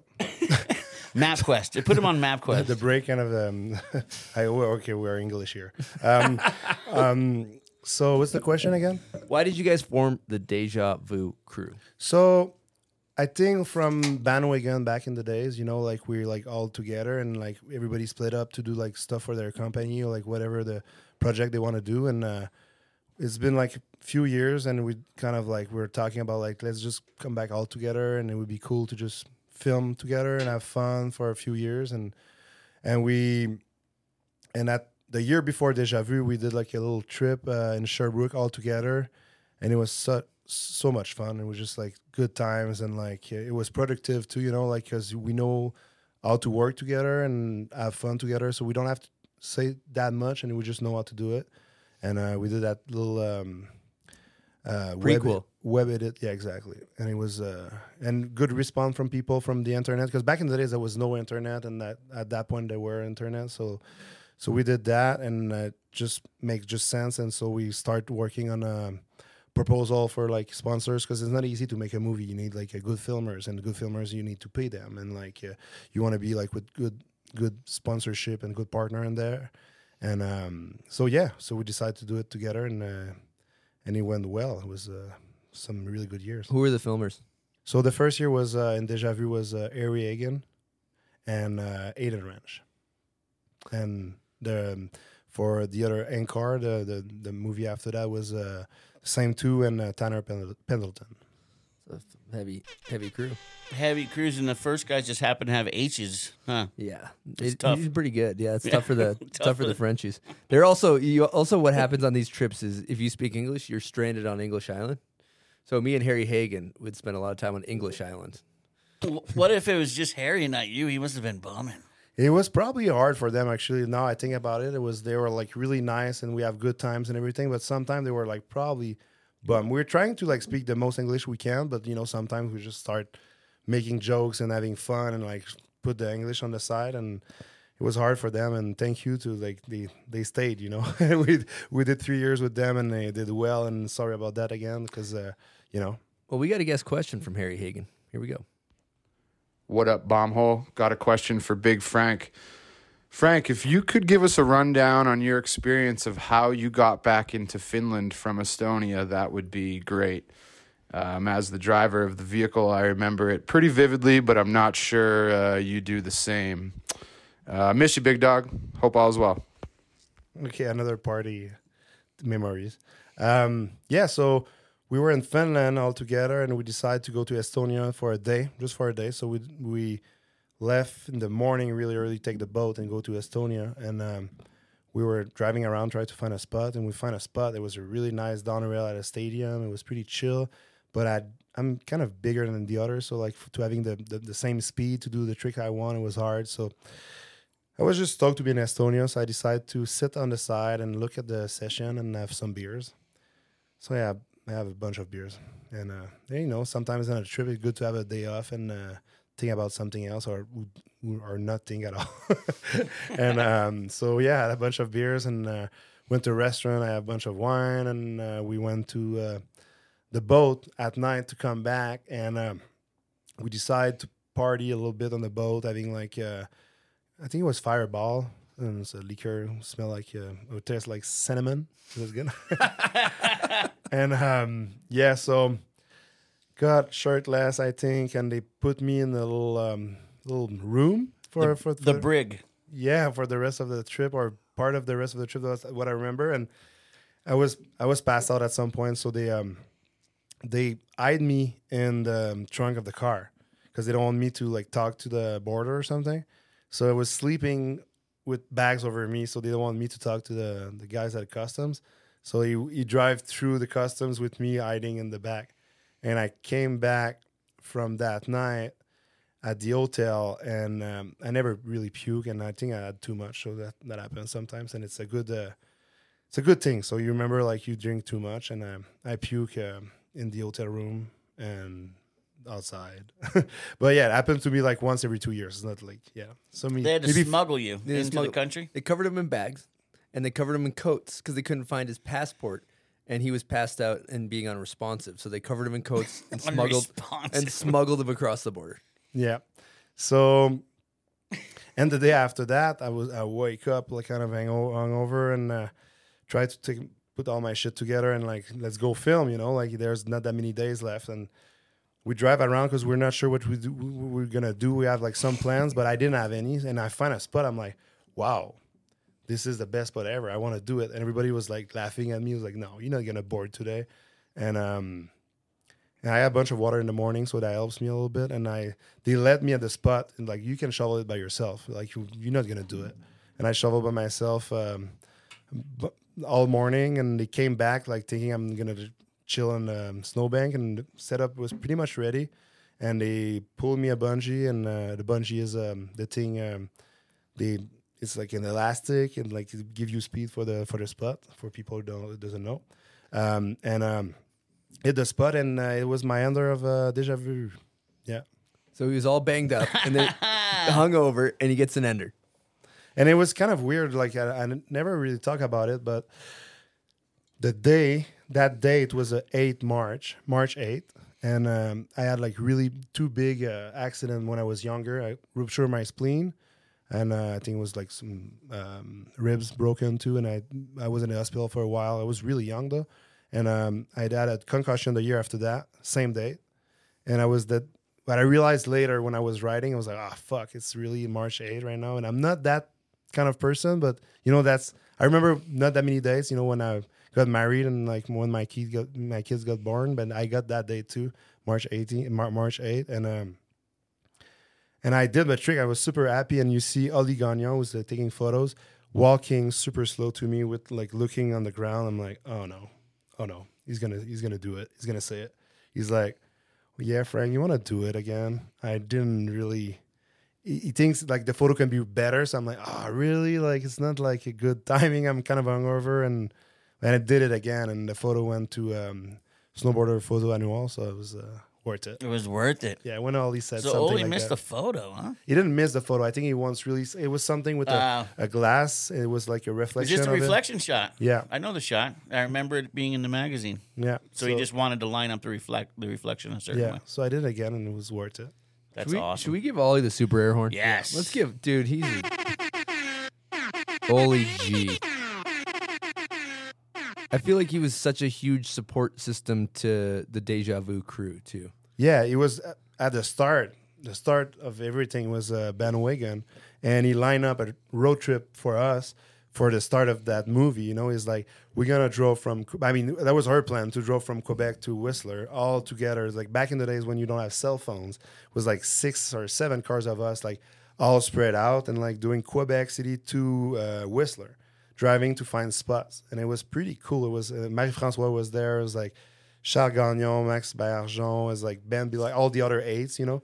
Um, but um, he lined up a um, um, story about that for snowboarder with Ben Fee was there too. It was pretty cool. So at the start, he was still there, and then all deja vu, and he was always there, and he, he do such a great job. But like, but like you know, sometimes when you come back walking and looking at the crown, you're like, that's that's worth it, you know. Well, on the subject of Ollie G, we happen to have a guest question.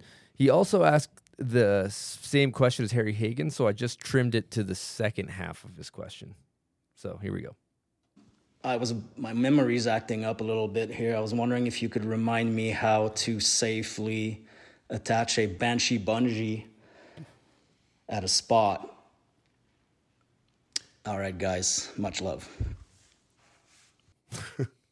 Thank you, Ollie. We really appreciate it. Um, yeah, thank you to uh, Aiden to make that video too. Like he, I know there was a sponsor of Enlighten, and I think I was with uh, Spencer at that time, and as you know, and was not as good at, not too good at English, you know, and I did like a um, video to explain how to attach a Banshee bungee the a safe way. But it was yeah horrible. I don't remember what I was just I was saying. The the best there's a video and it's basically how to use a banshee bungee and it, Frank is struggling finding the words in English that he's looking for, and he's like, "I'm trying to put out what is that fucking verb?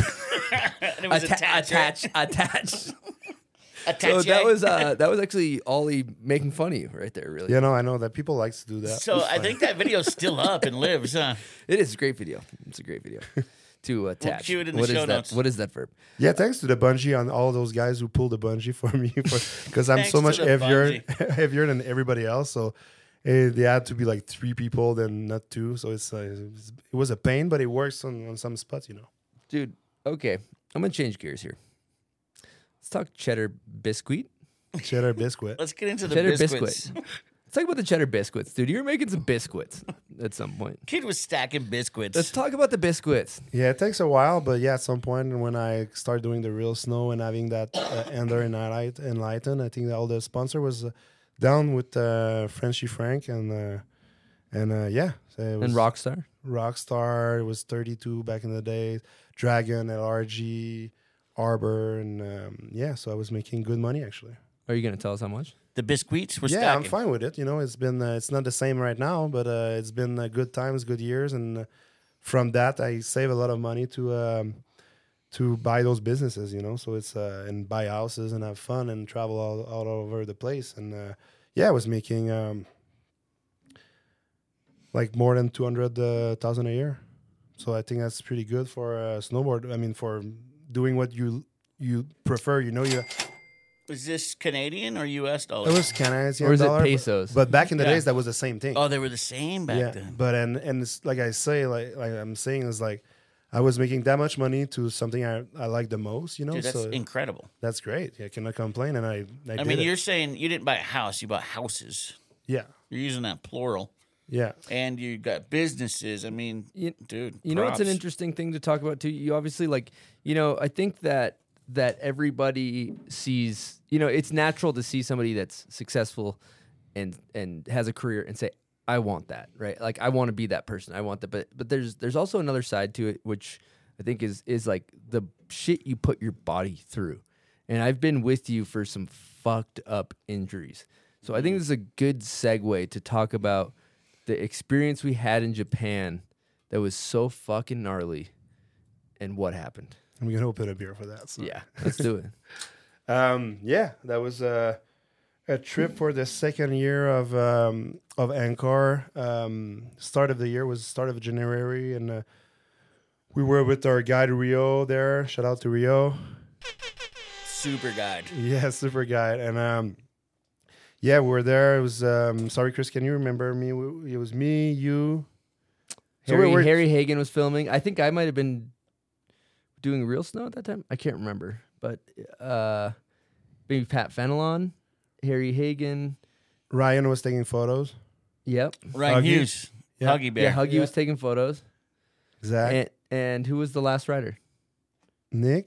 Did you say Nick? Oh, it's Nick. Yeah, yeah, Yeah, yeah. Nick. Nick Sauvé. Yeah, you're Yeah. totally right. Yep. And um, so we were doing pretty well in the first part of the trip, and um, we move up north, and uh, we find a spot. It was um, a temple, like a abandoned temple. Japanese temple. Yeah, it was insane. It was orange, so big, and like so many rails, and uh, it was um sorry about that. It was a really nice rail. Not my type that much, but it was so beautiful, and the photo will look so good. And I was like, okay, let's do it. And you have your guide who's like, you don't ride temples. That's not good. You know, in Japan, you have to respect the temple. You're not supposed to. No, exactly. So I was like, you know, it's like being like, um, like thing Jesus exists or whatever. Like it was like that's that's not really a thing, right? So that's my what I think. Sorry about the the others. Um, and um, I was like, okay, I'm gonna shovel that thing, and I really want to do it. So it was a down flat, down flat close out with a big gap on the side. It was massive. It was large. It was fucking gnarly.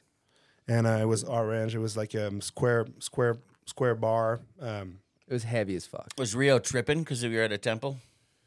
Uh, I was trying think to not think too much about it, and I was like, "That's that's not something I believe in." So I was like, "That's not yeah, somebody in the sky cannot really do that bad things, you know."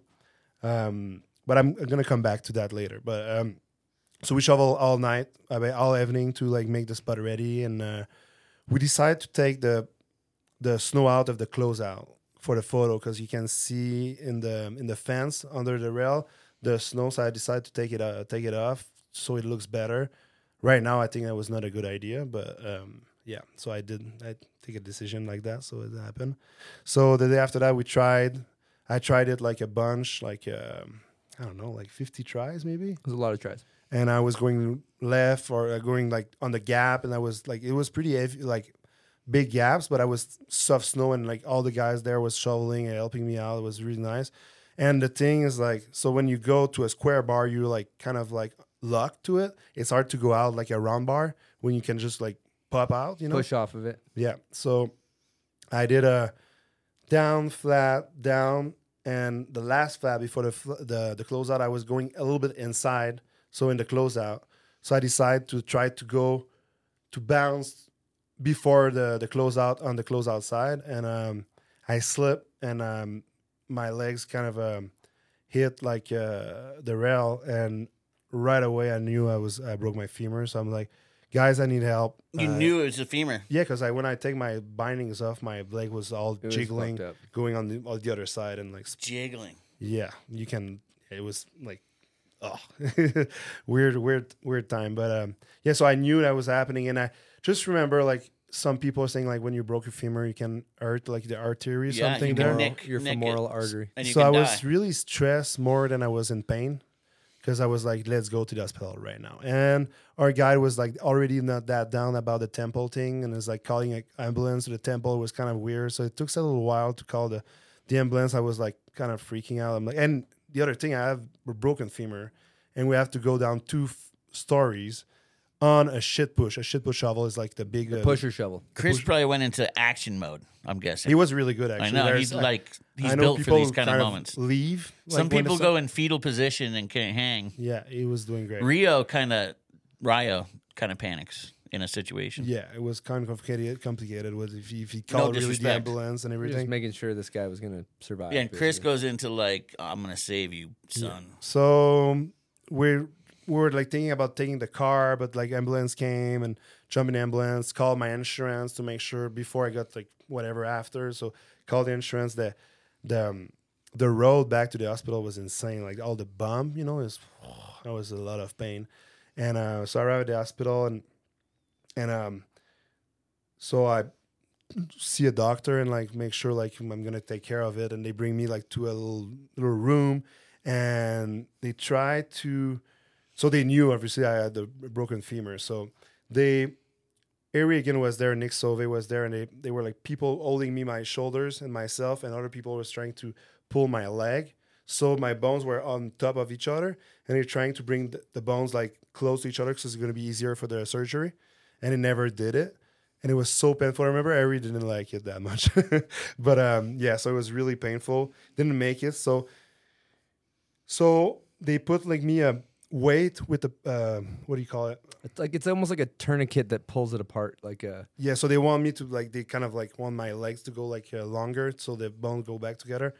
So I had like oh, so they do that. I'm like, okay, I think it's a good time to have morphine right now. They're like, oh, morphine is illegal in Japan. I'm like, illegal in Japan? Like we can give you Tylenol with uh, some pills for your stomach. I'm like, my stomach, because it's gonna hurt your stomach. I'm like, The Tylenol's gonna hurt your stomach. I'm like, is that really real? Is that I'm gonna have to leave, like deal with that pain? So I have all night with that in the morning. So I think they'd have the, the, the pin to put in my femur because I, I was bigger than all the Japanese. So I have to order one from Tokyo, and it comes in the morning. So they did the surgery in the morning, and um, good thing they kind of like fall me asleep for that because it would be uh, insane. But they did a well surgery, but the intensive care after that, like a week without any like. Uh, they don't do any painkillers in No. Japan. None. It was insane. It was really Even hard. for for surgeries. broken femur, no painkillers. and the biggest bone in your body. You know? That's crazy. And we were smuggling a McDonald's into the hospital. Trying to make them the- feel better, give them some French fries. yeah, the food at the hospital wasn't that good. I bet. Yeah, it was gnarly. And then you had to fly and you let them do the surgery? Sorry, They did the surgery in Japan. they did the surgery. uh, Did a good to. surgery. That's that's that's great because sometimes you can go to other countries Yeah. and do a bad surgery. But my uh, doctor here said it was pretty good. That's good. Um, and um, yeah, but it, for some reason, um, um, I'm not gonna say his name, but some of my friends were on their trip together. He find a old military guy at the hotel, and he has a, uh oxycodone. So we give him some oxycodone because he explained the situation. He give him oxycodone. So on the way back on the car, uh, going to the airport, and actually flew to Toronto, at, uh, to Montreal. In Montreal, I have a limousine to Quebec because they want to put you in like a regular cab or an ambulance. So I have a limousine to go back home. It's kind of a cool thing, but I had those pills to on the way back, so it helps a lot. it would have was- been tough on the flight, huh? It was gnarly, dude. It was a gnarly situation. And it takes, uh, yeah, it takes a full year to come back from an injury like that. oh wow. Yeah. Did you guys leave Japan early or I, wait the I, I the was. trip? They were still filming, and they were like coming every night, bringing me a new, uh, new iPad with new movies. Yep, we 'Cause they- load up his Oh, you loaded up? So there, I had like I think it was Harry's um, uh, iPad in mine, and they just switched with new movie every day. So they helps me a lot because there was like no internet and nothing there. Nobody was speaking French. The only person who was speaking English in the, all the hospital was my doctor. I was seeing him like five minutes a day. I would. It was a really good experience. It was like painful and everything, but it was still an experience, and I think it's. Uh, it was. It was okay at the end, you know. I learned Dude, a lot from that. That's the pain. It's so painful. They're, the- the- I can't imagine. I've heard it's the most painful. Um, amazing thing. Thinking back on that Japan trip, one of my favorite memories is when we were flying there. It was New Year's. We flew there on New Year's, and Frank basically said, "I'm gonna go pick up the rental car," and then uh, Frank, why don't you take it from here? okay. So I'm like, okay, guys, check my bags. You know what my bags are. And with that, back in the days, we were bringing like our um, push shovels, shovels, and all yeah. our shovel taped together because you know we can bring like a bunch of bags, so we have like the status at the for the plane or whatever. And um, so I'm like, you know my bags. I'm gonna go pick up the car. And it was New Year's. I had a few beers uh, on the plane, and um, went to rent um, to to go get the car. It was a big IS Toyota IS big van. So I and then you drove on the other side uh, in the car and on the road too, and um, leave that that part, and then just went s- straight to like wrong way to pick up those guys. Wrong and, way down the terminal.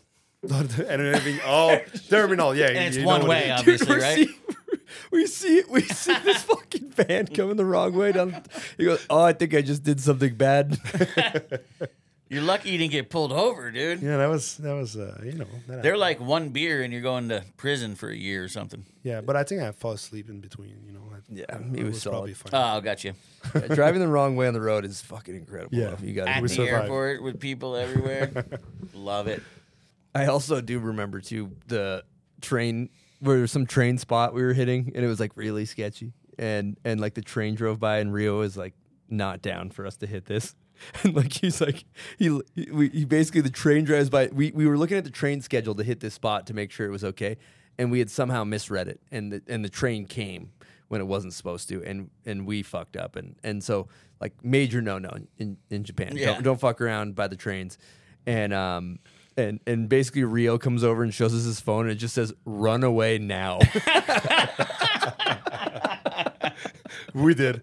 Yeah, we, we did. did. it. Yeah. You guys just look around like, where are we going? Where are we running from? What are we oh, doing? Oh, and the best is as the train comes by, Frank's up by the lip of the spot, and he's like he's like doing like the wave, like like it's like, Like, it's okay, it's okay. They're like, who is this giant, who's this giant human being? giant human being waving at us? It was incredible. Good times. It was good fucking times. I mean, while we're talking about injuries, you bro- you had a broken femur, and then a few years later, you had another fucked up one. The year after. Was that your jinx? I was there again. Yeah, the year after. What happened? Um, so we went together for a big year at um, Oh yeah, stop station. yeah, at uh, Fenway Park. Fenway Yep. Park, and we look at it. It was pretty fun, and we drove down to I don't remember where it was. That spot's in Connecticut. Connecticut. oh my god! Connecticut. It was really. Yeah, it's in Connecticut. Connecticut. Connecticut. So we went to a spot, just me and Chris, Mm-hmm. and Chris. um, Hey, Chris. And Kevin. Kevin, Oh, Kevin. and T Bird was there too. Wow. Yeah, and Birdman. And uh, it was a cool down, flat down, uh, kind of natural speed for the down, flat down. But if you want to gap it, we kind of need the, the winch. So we start doing some tricks on it. It was doing pretty good. It was fun. And um, I was gapping switchback two.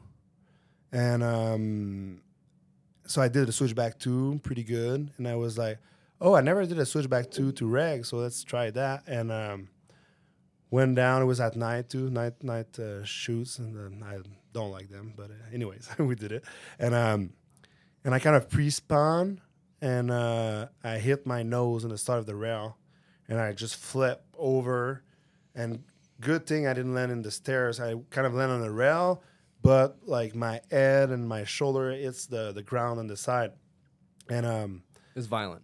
yeah, it was yeah, You pinged, huh? yeah, Yeah, p- it was a big ping. Yeah, it was pretty bad. And I don't remember what if that happened to me before. It was pretty intense. You should not ding on a gap rail. This is bad.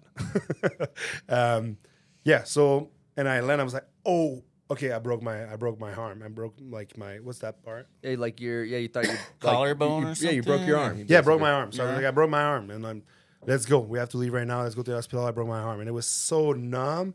It was so painful. I'm like, what the fuck is that? And so we drove to the hospital. It wasn't that far. Yeah. And uh, we talked to the lady there, and uh, we explained it. And sh- Chris was like, "I was with him last year. He broke his femur and didn't say anything. He has his his arm is broken right now." Yeah. So I'm like, "Okay, but it's kind of feel better, you know. I, I kind of feel better. It's less pain, but I'm not good at with pain, you know. So I was not sure what it really was. So we did some with the doctor some scan um, of my shoulder, uh, arm, uh, ribs in the back, and because I was pain in the back Yeah. too. And uh, Didn't get anything. So they were just like, here's some pills and uh, you good. You good to go. In two weeks, or no? No, no, it was just you good to go. Take the pills and you're Yeah. fine. It's just like you you have pain because you They couldn't find anything wrong. they didn't find anything. So we went to uh, Chris's parents and we hang out for the night. It was so painful. The pills helps, but obviously, like, yeah, I was yeah, in pain. Yeah, they only help so much, right? Exact. And um, the day after, we had a trip in uh, Ottawa lining up. So I was like, there was good snow in Ottawa. So I drove by myself from there to Ottawa and to meet all the other guys. And we were as that Airbnb or something. And I'm still a bunch of pain. So I was like, okay, I'm gonna take a few days off. I was just laying down on the on my bed, like, and I bought a bed because I didn't think the other was uh was uh comfy enough. So I wanted mine and just be comfy. And it took a few days. I'm like, okay, it's just pain. So we're we're good. We're gonna go shovel a spot. And um we shovel a spot um close to the parliament. It was like a down ledge. Gap the ledge kind of thing. Yeah. More down ledge to Just gap. Step down. Yeah. Yeah. No, no, no. The one before we built. Oh yeah, that one. The ledge. the one to drop. Spencer, yeah. Spencer Schubert uh, stole to me. Yep. Uh, shout out to Spencer. He stole it from you. Is that what you're saying? I mean, we built it and he did it like few few days after that. Ooh, did you I leave mean, it set up? Yeah, but at the same time, I didn't do it, and I Mm. was not gonna do it. Obviously, I was too much in pain, so that's that's that's. I'm That's making that. jokes right now. It's it's Yeah, funny. I love it. Um, but we went to a down, flat, down, flat, down ledge. Uh, everybody was having shot. I'm like, okay, I'm gonna jump from that side of the parking lot and gap to the to the down to the down the last part of the down ledge. But I was so much in pain, so I was like, "You were there, right?" Yeah, I was there actually. I'm think you're saying this, and I'm like, I was, I was there. Oh yeah, Yeah, you were you there, were bud. there. Yeah, I was a little excited. It was like my first time I was going to be able to shoot with you out in the streets. yeah.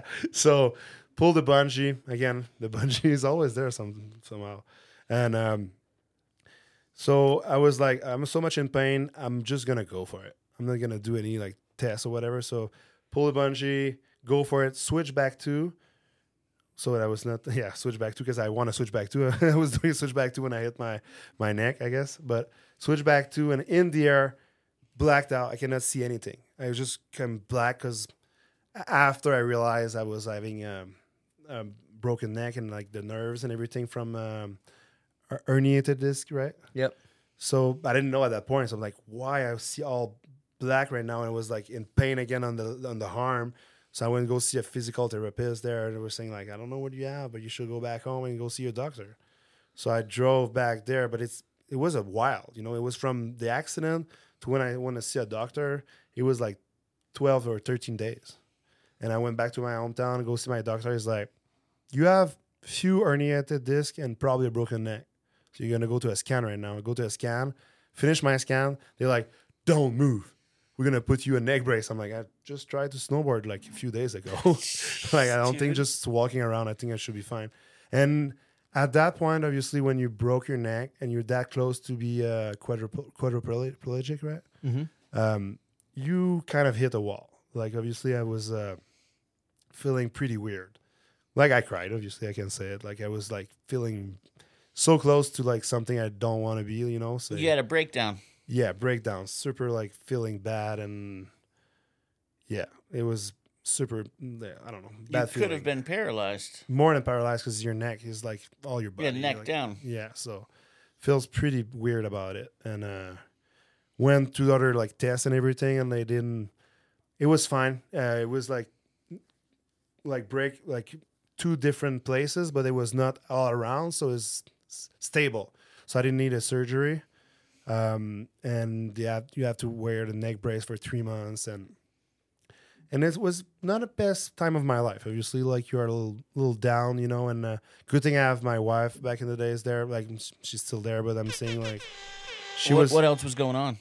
I mean, I was just like you know drinking problem at that point. Yeah, to be honest, like I, had, I was so mad and so like scared and so like not stuck with what happened. I was just drinking a lot, and I don't think that was good. Um, but it happened, you know, and you just grow from that and you get better. But it's just, it was a really weird feeling, and I don't know how to like um, fix it. You know, I was fine, and I will. I, I'm still fine, but it was, you know, it's just a way you don't know like how to think about it, and you you ask yourself a lot of questions. Um, but I, I grow from that, and I went back to my board after nine months. I feel like maybe more than that, but and it, you know, when you're bored again, you're like stoked, and you like forget all that, and you just love to snowboard, and you just go for it, and you realize like how much you love it, and how much you like to have a a shot, and and injuries are something else, you know, and that happened, and but you love it so much that you're fine with it. But when you are when you have a neck brace, you don't remember that, you know. But when you're bored again, you like, okay, that's that is why. Mm. Dude, that's a lot. And you could have been really hurt. You're snowboarding with a broken neck. Yeah, no, I mean that would just be fat. It's just not you, you can be quadriplegic. You can just die. And then thinking about the fact that the year before you broke your femur, and that's a are gnarly heavy. injury, and then you broke your neck, and and then you're able to that that's grounds to hang up your snowboard. Yeah. for most. So then and then you bounce back and filmed a bunch of banger parts, Yeah, and that's just got back in the saddle. yeah, no, and it feels good. No more, no, not that many injuries after that, and it feels good, and you know, everything went well. And sometimes you ask yourself more question, and that's probably good. You know, when you're younger and you like just go for it and don't think too much, but you know, shoveling a little bit more and uh, thinking more about your tricks and what you want to do. Do you have a favorite trick from your career? I don't know. I learned a bunch of new tricks I liked, and but I really like the front two. Which one? Uh, like a rail. Yeah. like you have a thing. No, I- I'm saying like a trick. Uh, when I say trick, I mean a clip for your video. Uh, parts. Yeah. Um. Um. Yes, I have a bunch. yeah, ra- but- rattle a couple favorites. Um, let's say in the What uh, Brothers Factory movie in 2007, um, I did a switchback one hard way on a down flat ledge. I really liked that, and I did a switchback the pretzel that year too. I really liked. Um, and um, and I have other few one. Um, there's the one at um, bunch of 50s, you know, the 50s to like tranny or whatever. Um, you know what? I did a turn in AK last year, and I got a photo in a Method Mag. Was pretty hype on that. A photo in what mag? Method Mag. Uh, just a turn. What's the mag? Oh my god! What did, I didn't hear you. I didn't. Method. Oh, method mag. Are you making fun of me? No, I thought you said metal mag. I didn't know. What Oh, you said. I was making fun of him, but Oh. he was actually l- asking a Okay, legitimate sorry. question. I was Okay. legitimately Method Mag. Method magazine. Yeah, sorry about that. But um, yeah, there, there's a bunch. There's a good lot of souvenir. But Dude, for a street dog, that's a pretty. you know what, Chris? I think in Edmonton, my first real snow, just me and you going to up, flat, down, pulling the bungee with a van, double bungee, Double bunch. double bunch, Negative It's- 100 degrees. It's just me, you, and Rubes. yeah. And um, he's taking the car. I'm holding the car in the bungee, going to the up flat down rail, and just going 50 backflip to board slide. Super cold and like just start of my real snow. I was like, okay, I'm doing real snow. I need to do a flip. it was it was uh, kind of hard, and I'm happy I did it. But it's yeah. Dude, that one is, is one of those spots where the bungee's like not working because it's too cold. So you like throw it on the heater of the van. Oh, no. Give it 15 minutes to like warm up, And then pull it you get like back five out. tries, and then you got to like throw it back on the heater. Jeez. Yeah, it's, different to put the bungee in the heater than other stuff, right? Yeah, well, you can take a shit on the heater or put the bungee on. All right, you know what I think it's time for, buds? Name that video part.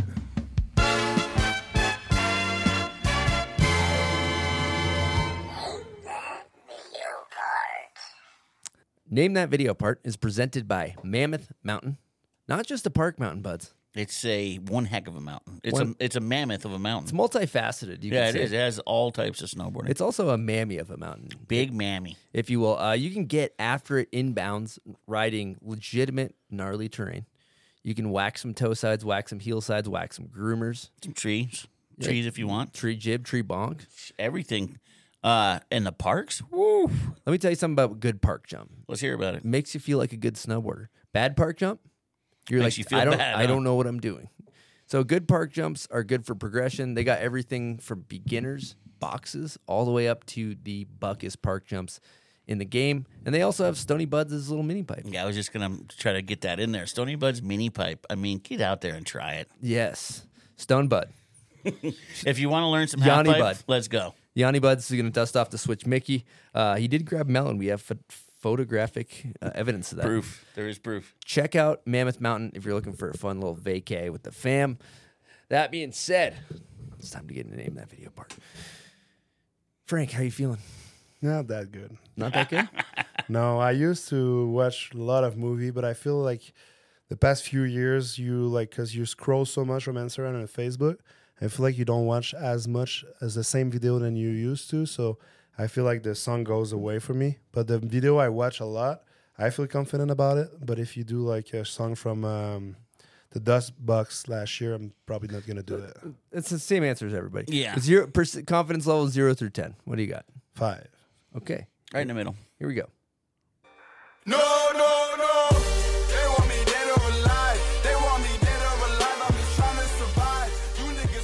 Easy one, a little bit. Uh, C'est facile. yeah, Dylan Ojo and Ankar. Fucking great. Shout out to Dylan. Miss you, bud. Okay. That was I gave you an easy one. Yeah, that was. It was a meatball, but I figured I figured we you get that one. We'll get his Okay, confidence. So there's a part two. Now this is like uh is he gonna go 100 or is he gonna go 50-50? Here we go. I think this is it. Yeah. Hanson, I need a kiss. Why can't I get just one screw? Why can't I get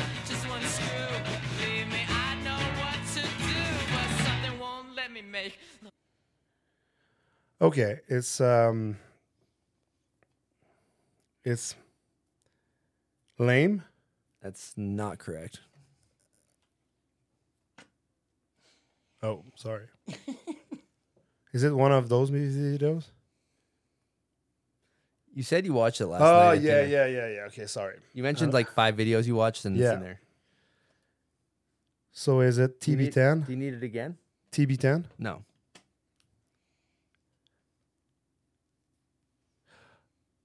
Is it Bjorn?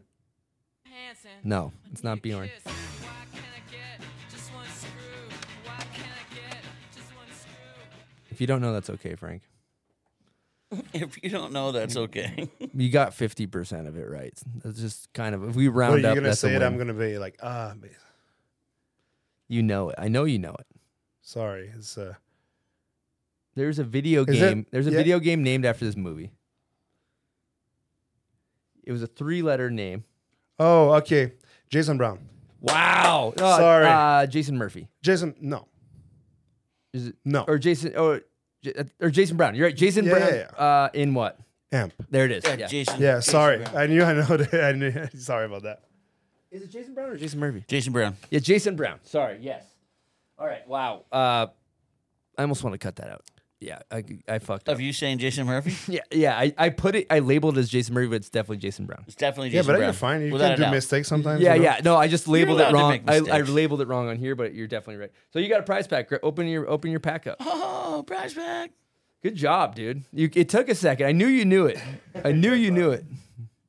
Um, So you got a bomb hole prize pack. It's a Yeti carry-all, and you got a bunch of bomb hole gear in there. You give it to the kids. You give it give it to Benoit, Thanks, That's really nice. your nice. son. I didn't know that was You can that- give it to that much. Raymond. Maybe Sab will even wear a beanie. Shout out to Sab. You got some stickers, You know, I have like um, a dart, um, a dartboard. dart board, and I have like um, a collection of stickers. It's pretty sick. I have a bunch of different different ones. Thank you. very Money, much. yeah. All that stuff's available. Bombhole.com. You can throw that back on the ground. You don't Okay. need to keep it on. I there, brought but- you guys something. You brought us something? Yeah, It's oh. pretty small though. Oh, we got a gift. He's brought us a gift. He's opened up his in sack. I have a hat But- for. Wow, and chapeau. This is a chapeau, but chapeau. And I won. You know, it's just a little something. and some t-shirts. Large, Oui, merci. XL. Dude. It's This is your uh, pizza shop. Yes, all, all my employees actually wear that at While they're working? at the shop, and I sell a bunch of them too. Oh, you're wearing one too. Yeah, This is making me hungry, dude. Yeah, I'm kind of hungry for some pizza. Can we can we fly some of that in? Yeah, dude. Let's get your pizza. Fly Here. in a slice. What do you recommend if you go? I there? thought maybe you brought a slice. you know what? I I the pepperoni and cheese. the pepe Pe- roni. Pepe Roni. It's uh, The it's a pepe. beef. It's a beef pepperoni, so it's always pork, but Le this one boeuf. is beef from a nice firm, a farm around around Mm. my my place, and um, and I put um um sorry spicy onion on top, Mm. and I give a dollar on every pizza I sell to the Dylan Ojo Foundation. wow. The Ojo's. I out. gi- I'm think I'm gonna give uh three something three thousand this year, so that's that's a lot of pizzas for just the pepperoni and cheese. That's so dope. Good That's job. incredible. Um, and it's the Pepe Roni. Pepperoni. Part two for name that video part. We're still in name that video part. Oh, wow. Uh, this is for the listeners. If you know what song this is, comment on Frank's photo on our bomb hole Instagram. That's where we pick our winner. And you get what, buds? You're gonna get a prize pack, and Yes. not the same one that you just saw our boy open. You're gonna get a nice little package of stickers. I think I've done this one before, so I apologize, but it's a classic. I don't know if I'm familiar with that one. All right. Of you doing Thank you guys for playing. Name that video part.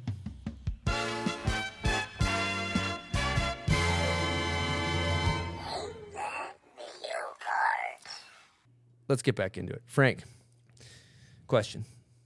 You are a world class partier, great entertainer. What's what's the key to a good party night? Walk us through. What do you need to have a good party night? Because you've had some electric ones that have resulted in you having diarrhea in cupboards and on heaters. You heaters. pissed on Louis' wallet. Like, how do you set yourself up for just a legendary party night?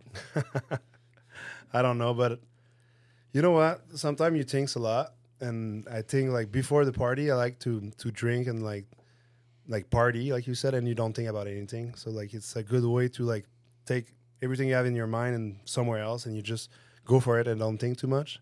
That's a way I think uh, that's a reason why I do it, and probably because I love to party too. It's good memories, and you met some good friends in there. You can make good relationship in there. Um, a good way to do it, um, I don't know, start drinking beers and you know go to dinner and have some wine and some uh, digestive, uh, like a Grand Marnier. Grand Some Marnier. aperitif. He's a big Grand Marnier guy. Yeah, I love the Grand Marnier. And um, you know, you continue and you try to bars and go with your friends, just have fun and don't think too much and just enjoying it.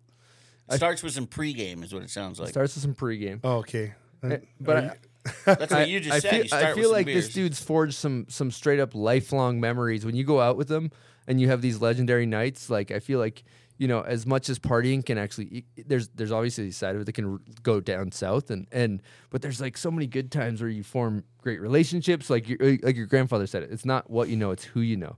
And it's like you you have a, a bond that's formed. The late night bond. In the late night the late night bond. Yeah, and obviously, like in my snowboard career, and I did make like good relationship on on, par- on a party, and make me like good friends and like actually snowboard contract from that. It's kind of weird, but it's it works, you know. And you you meet like you go to super park and you party at night. It's all, almost better than snowboard in the day. You know, you met all those people from the industry and you like make connection. And some next thing you know, you're filming for a snowboarder movie. You know.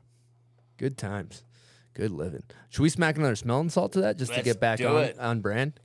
Part this kind of this is kind of I- partying. I kind of want to know like what's what's Smelling salt is partying. Yeah, It's kinda what's, partying. What's sm- sm- sm- smelling salt is like, Ammonia. Ammonia and nitrate. but what people are using it like is in the Hockey sports. players use it to like it like resets your uh like you breathe faster. and- Opens what your about those, um, capillaries the and lets people- more, Oh it my lets God, more my- oxygen into your blood. Yeah. oh, Wow. Wow. That's partying. That's partying. That's partying. We're partying. I partying. got like four sniffs. Four Well, sniffs this on that one, it one. was worse than the first one. Oh, that one burned my nose. Oh God. Jesus. is That's it okay? Is it partying. is it healthy? Um, I'd like to say like uh no comment. You'll find them sometimes in first aid kits, so I'd assume they're healthy. Yeah, I think they're. I mean, hockey players like whack one and they go and bury a goal. Yeah. Okay. Like, I mean, fucking a. I'm gonna go ahead and, and put the stamp of approval of health on it. Yeah, you should. you should. So I think we should get back into some more partying stories because Yeah. it's fun. There's got to be Frank. some we haven't heard. Like, hit us with a new one. New one? I remember. I I mean, mean, you got the- one? the- the- I remember a couple too. Like, uh, you know, I remember one time for real snow I was filming and, and it was New Year's Day and Frank had stayed out partying all night and not slept. And then him and his buddy Jean Mi pulled the bungee like stumbling around for me to get a clip. Stumbling. It was your um, the Stumbling wall ride to buns. flip, right? no, Miller flip to board slide. Oh yeah. Yeah, They're just out there stumbling around. Li- in they're the like snow. lighting fireworks in the dri- in the parking lot of a school at like nine o'clock in the Just morning. still partying. Cross-eyed. But These you know guys what are is- cross-eyed. You know what is Hi, good? hi. I think like I I've been I did the party a bunch, you know, but I always wake up or not sleep, I guess, but like wake up and like help my friends and still He like does. Yeah, I'm not like gonna be on the bed. You know, I d- The decide key is to, to, do not that. sleep, huh? You got to like stay out. But, But that, yeah, that I decide to party, but I'm not gonna be like on the bed the rest of the day. piling out. So this Yeah. is a, this is another pro party tip. Don't pile out afterwards. yeah.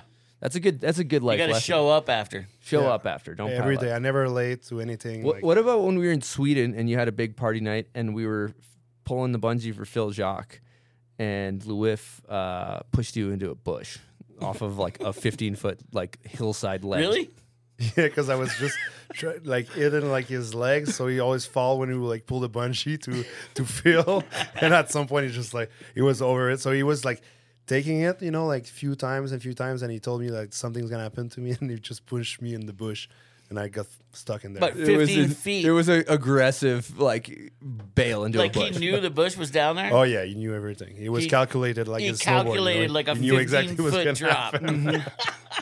You, you know what Frank is a, classic. is a great he's a great friend to film with because he's got this thing that will give you spot like you will be your blood will be boiling because we'll get to a spot and I'll be like, man, I'm thinking like front two on this thing, and uh, Frank will look at you. He's like, yep. Chris, if you don't do it, I'm going to do it. And you're like, fuck you, Frank. yeah, that's then a- and he means it, huh? Yo, he means it. Yeah. And it's kind of funny because, like, you know, when it's something else, but I just think about that right now. It's like when you go to a spot, you remember how the claim we do? all The time? claims. Oh, the Oh, claims the are Frank's insane. claims are Well, like insane. throw- Oh, yeah. crazy We go tricks to a up. rail. I'm like, okay. Like, Chris is like, what's your claim? I'm like, ah, you don't really want to know. And I'm like, saying something. I was like, that never really happened. Sometimes it happens, you know? There's a But- couple that happen. Yeah. just- are you putting it out there just so it's your trick? No, or it's just, to be like to set the- sometimes it's yeah. It's, is it because you want to like say like you I want to do that so nobody was gonna do it? So it but I, like no, I don't. I think for me it's like more having a, a big goal to achieve, but I'm just going like um, I go lower. But if I make that achievement, I would be super high. But yeah, the claims sometimes are Frank's couch fun. claims are out Couch of hand. claims. Couch Just when claim. you're like, uh, yep, I'm going to do front 350, and like he ends up board sliding. This is the it. night before. Yeah, yeah, yeah. Gotta love a good couch claim. They're good. I like playing Uno with Frank. You- oh, he's a legend. Yeah, who knows? Fun. Also, I missed that. You're you're how many times you been to Japan? Seventeen. Seventeen times. So so you've been. 17. What do you love about Japan? Uh, at the start is really like the mentality they have like uh, all your out of your country is like somewhere else. It's so uh, different and like you eat so well and it just but the people there are so respectful. It's insane. Like it's crazy how you think like they're so respectful. It's just like first time i went there I was like whoa this is insane. This is this is possible. You know this is something like human can be you know? It, it, they are really nice. And yeah just like the mask they use the mask way before the COVID in the train because if you're feeling sick, you're wearing the mask. They're not- nobody does that now after COVID. It, peop nobody understand it yet, but there they, they they do that. You know. You leave a bike unlocked, they don't steal the bike. It's crazy. Yeah, It's no, awesome. actually, there's umbrellas and at the restaurant, and you can just take it and don't care because you're gonna bring it at some point. You know, it's crazy. It's so nice. It's a wonderful culture. Yeah. My favorite place to travel to. And um, I just think, sorry, it's like a something we talked a little earlier, but you know what I did? I went back to Japan with my my wife. You took her.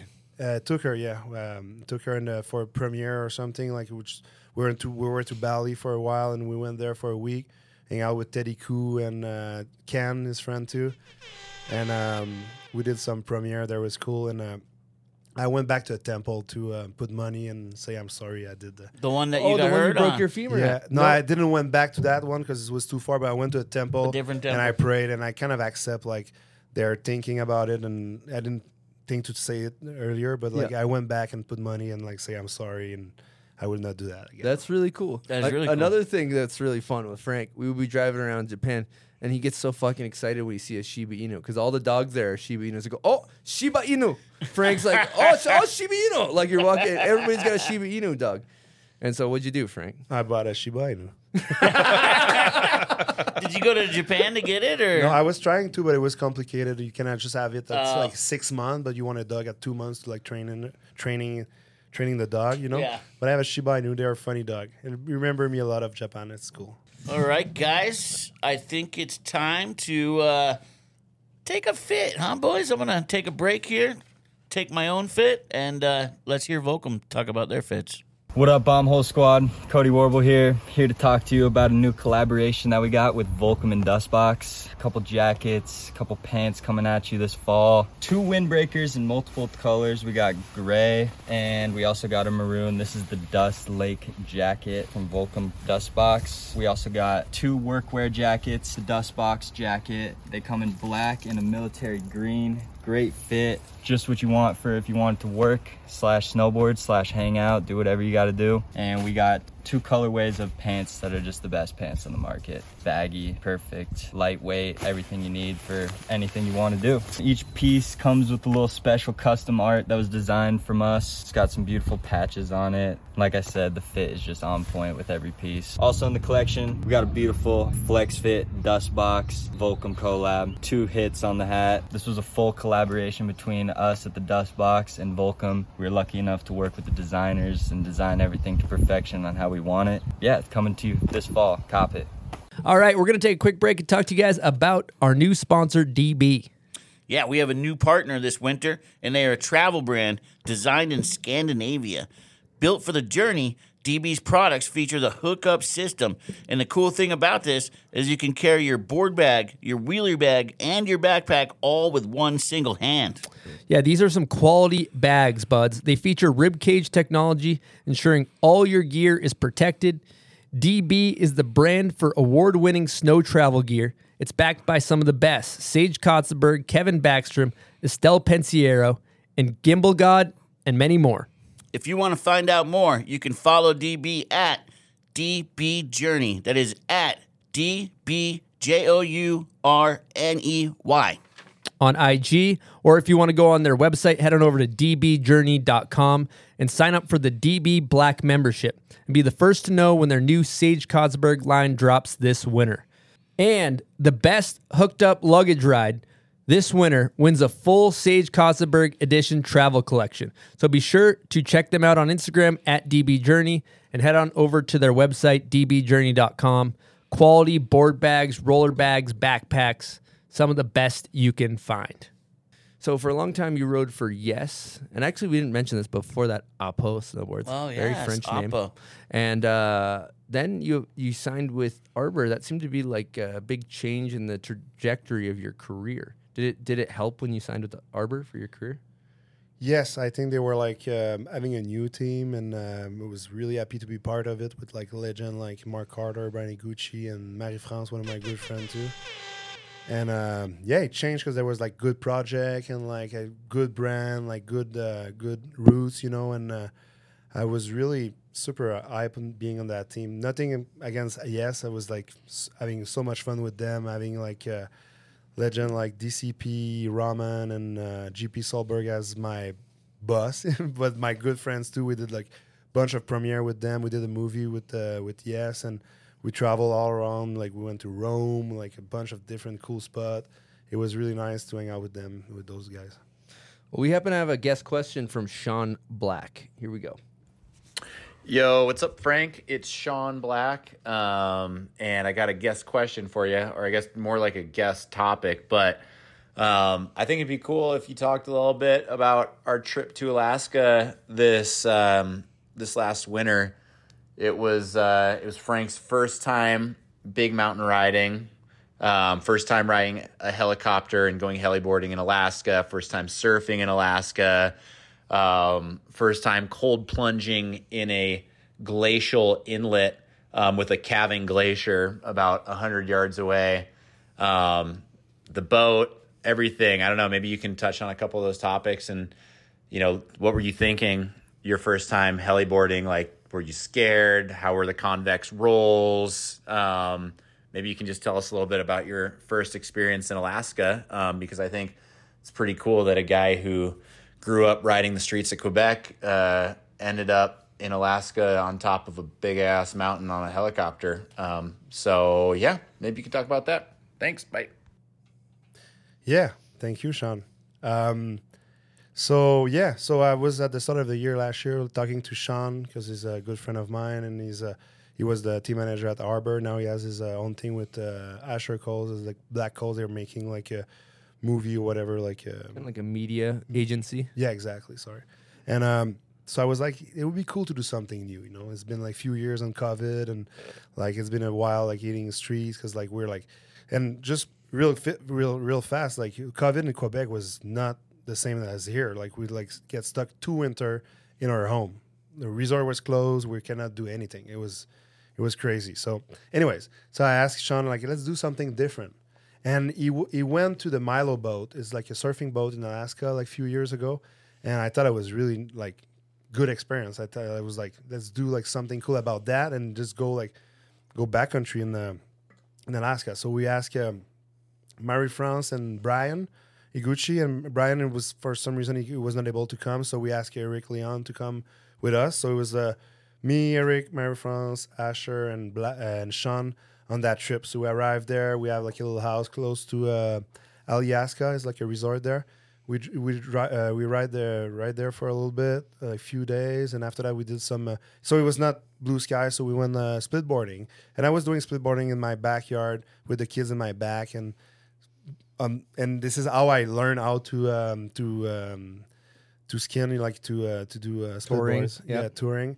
So I didn't know that much, you know. I did a bunch, but I knew like I learned a lot from that, and we did like a bunch of mileage every day, and just and it's so beautiful there. Like all the view was insane. So we did that. We did like a little bit of um of sled with uh, Chris Brewster, who was helping us like guiding, and yeah, I knew he was gonna do that.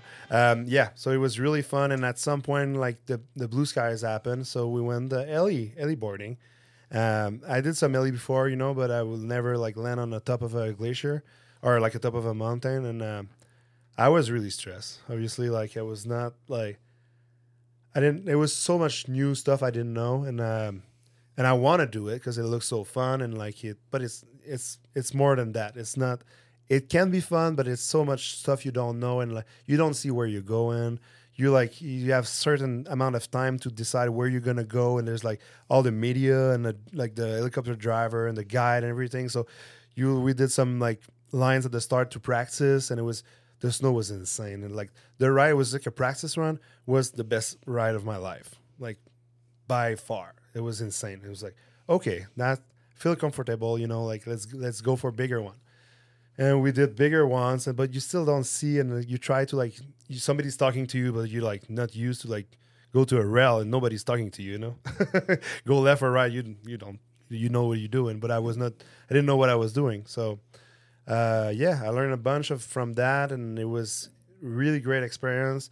I remember i was on the top of like it was the last of the last run of the day and marie-france was going like thing like more south. It was like sketchy for Avalanche, and she went. She did really well, and Avalanche went.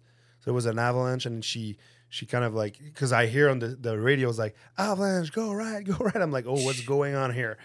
So I was trying to do a line after that, and she she was okay, you know. And I was trying to do a line, but it was more less safe than her because it was more exposed to the sun. So I was I just bailed and I did something else because it was so much new stuff for me. So I didn't want to. I want to go back home, you know. Now I have kids and a wife, so I was a little stressing from that. But it, it was really good experience, and I really want to do it again. It's like the best way to have a the best turn of your life, you know. Mhm. What's And- the- Best what's way the to have the project best Uh, I know you get. Let's make fun of me again. Well, I, I, am, It's- I it's both. I actually want to know, but I, also want yeah, to. the project's called um, Marshmallow Walrus. Wait, what? what did you say? Marshmallow Walrus. Marshmallow Walrus. Oh, Marshmallow Walrus. I like how you, s- you change your voice to your. I'm gonna. I'm gonna pronounce this. but yeah, so Let's say it one more time. Normal Frank. M- Marshmallow Walrus. Yeah, whatever. It's uh, Yeah, yeah, it's a whatever. little movie, like a trip movie. It's more like it's the first time I'm doing a project. It's not about the tricks, more about the experience, and I'm pretty stoked on it. It's like Did you something, pick the name? No, but I mean, actually, I think Sean was making fun of me. He's like, "Can you say that?" And I was like, That's why he named it that. "Yeah." Watching Frank squirm, trying to use some Franglish. On the tour, he's got to get up and say it like at the premiere in front of Welcome everyone on the mic. Actually, the premiere is tomorrow night, but I don't think like he's. When this comes out, it'll already be out. Yeah, so. exactly. Um, and so after that, we went on a boat uh, called the Milo boat, and we went uh, on a surf trip. And it was not just only a surf trip. We went for seven days without any phone working, just a bunch of friends. I mean, five, five, six friends of us plus the uh, the captain and the the two other pe- people who work in the boat, and they love to surf. So first time, first thing you know, you do like four hours of boat. You almost puke because it's crazy on the ocean. It goes to another island, and it's a light, really nice wave. And we surfed there for like three hours, and like it was insane. Come back in, and uh, we make her food, and like that was so so nice. And like s- small beds was just good. Don't have the phone and I have nothing else to do than surf. And so we did some boarding too. Like we took the Zodiac and go to like the shore, but not the shore, like the yeah shore, right? Yeah, And the we shore. like split split up the mountain and go some for some turns. Sea down. to sky, they call that. You know, it's going right from Yeah. the sea to the mountain. That's epic. Yeah, it was really what it was. It was super sick. Cool. You know the what? old marshmallow walrus. Yeah, Marshmallow Walrus. Yeah, they'll have to check that out when that comes out, or it's out now. So uh, we'll have a link to that in the YouTube and audio show notes. Uh, just thinking about listening to you talk, he's talking about the experience, right? And, and spending time, you've spent time with Frank. I've spent a lot of time with Frank. And it seems so fitting that you've got this restaurant and Mhm. hotel, and, and you're an experienced guy. You're an experienced guy. Like when you go with Frank, like you go on a trip, it doesn't matter. It's not, sure, you're going to get some tricks, but you're to have a nice dinner. You're to have beers. You're to have laughs. Good times with good, good, people. times with good people. And i feel like your new career is just so fitting. It's it's so perfect for your personality and who you are. And and you've had this great snowboard career and it's still going. And now you've you have this other business career. And i'm kind of curious for the listeners like uh what advice do you have for somebody that's thinking about starting a business Uh yeah, there's you gonna people when start a business. There's a bunch of questions you're gonna ask you, but yeah, just to um, to go for it, and you're not gonna regret it. If it if it doesn't go well, um, you still good experience, and you're gonna learn from it. And I think uh, that's good. And I'm I'm lucky enough, like all the businesses goes really well. I'm happy about that, but it's a lot of work. But it's working for yourself is the best thing ever. So you don't have a boss. You do whatever you think is good. You can learn from books or from other people or their experience, but you know, like you doing this for yourself, you're gonna work a lot, but it's gonna be worth it at the end. What's your role in there when you're working at your restaurant, your hotel? Uh, so the hotel and the more fancy restaurant, I own it with my sister. So she take cares more of that part. I do like take care of the people in the kitchen and the maintenance people.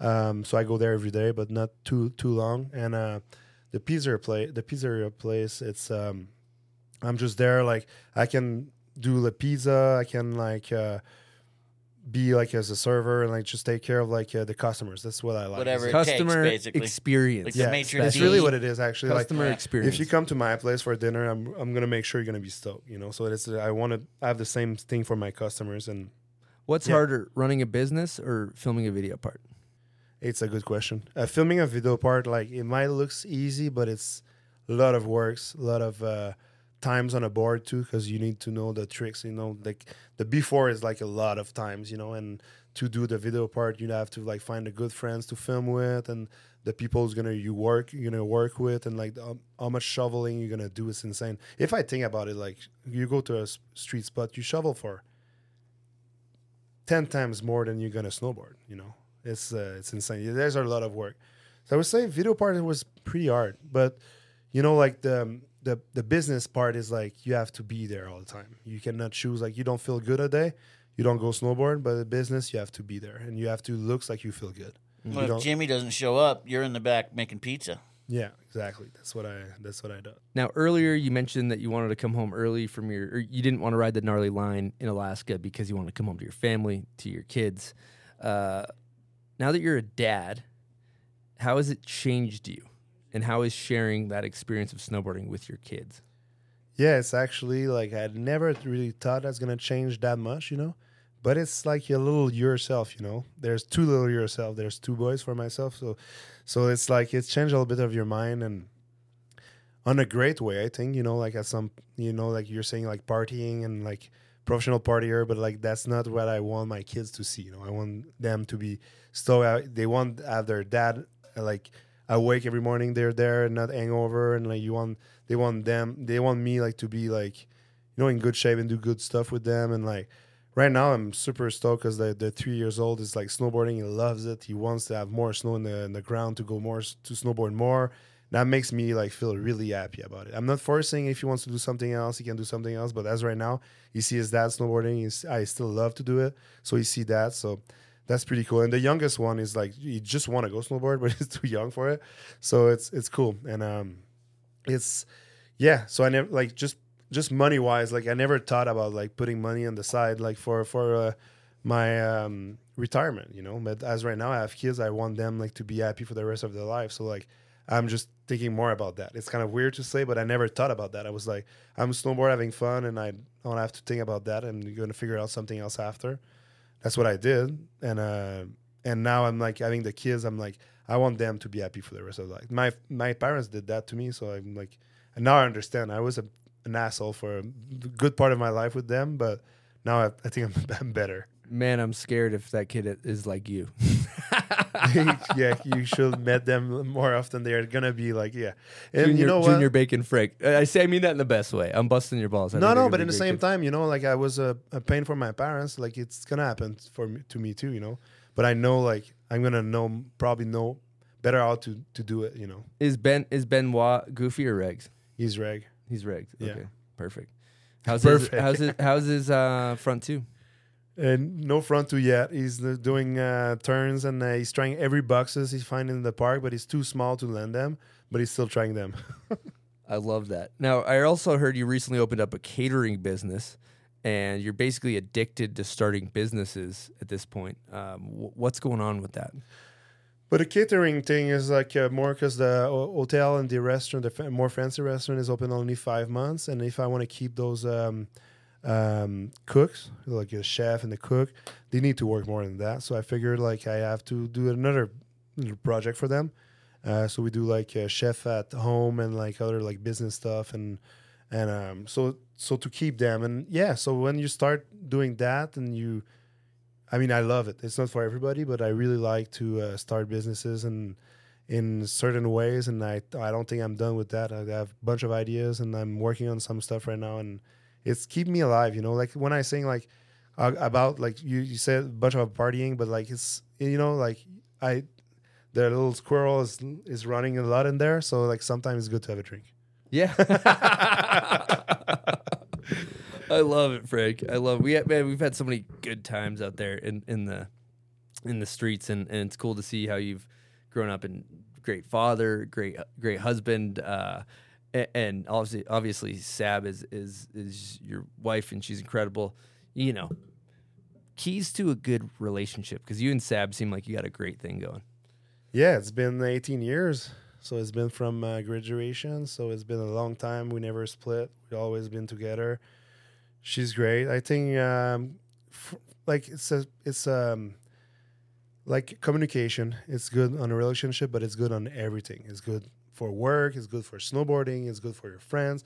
Like saying what what's wrong or not, or like talking to each other is like the best thing. I think it's a good uh, good way to do it. And I'm at, I'm I'm st- like I'm fortunate enough to have a girlfriend who understands my dreams and understand like what I'm doing. She's your wife, but yeah. Yeah, wife. Sorry. in Quebec, actually, we don't.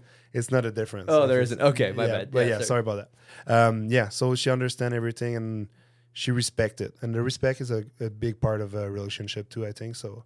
Yeah, yeah, we're doing well. We have some good times still, and and she's obviously like good thing she's there with the kids because this is not easy. they are like really like they have a bunch of energy, but she's like good mom and like I'm a good dad, but I cannot be like I will not be able to do that by myself. Mm-hmm. I love that. That's good stuff. Well, uh, we're gonna take a quick break and talk to you guys about pub beer and do the pub beer crap shoot. Here we go. Welcome to the Pub Beer Crap Shoot. You taking a quick swig of that pub beer? Well, me too. Um, How is it? Shotgun one. You want a shotgun one? Is there anybody did that? Uh, I don't think anybody has. You're gonna shotgun a pub beer? Should I? Should I do one? Yeah, do it. There's a knife right behind you underneath I that green hat. knife. You don't need a knife? Are you gonna thumb gun? Are we doing? Are we recording right now? Yeah, now? we're recording. Yeah. Oh, okay. Yeah, Yeah, sure. Yeah. Frank's gonna thumb gun. Oh Jesus! what happened? Yeah. Wow. Yeah. Okay. Now, if you're thinking about wow, that thing exploded. Most of that's on his pants for the listeners. He got about one percent of that beer. We're not doing good right now. Yeah, he's not doing good. If you're thinking about shotgunning a Oh beer or drinking uh, res- responsibly, uh, get yourself a pub beer. They support the show. Uh, Frank is for the listeners uh, covered in beer, so um, shout out to Pub Beer, great beer company. It's Now- actually really good. Sorry, it's um, it's really good beer. I kind of waste one. I don't know what happened for the viewers. Is like I, don't- I don't know what happened. Yeah, the the thumb It's gun been a while. The exploded. kids, you know. yeah, perfect. Uh, all right, we're gonna get into hot takes now, Frank. Uh, we do this on every episode. Uh, the Michael Jordan and or greatest of all time in snowboarding, both male and female. Who you got? We say David Benedek Wow. and Marie-France Roy. Great answers. Love that. because you know Marie France like from she's all around really good and rails back in the days now pow and everything so jumps and she's a great human I don't know David though but I just I was looking for like his writing when I was young about like he, when he was doing all the trick like switch and regular and that just yeah really love his snowboarding Good choices. I love that answer. Okay, uh, is snowboarding art or a sport? both Okay, good answer. Who's the most underrated snowboarder? um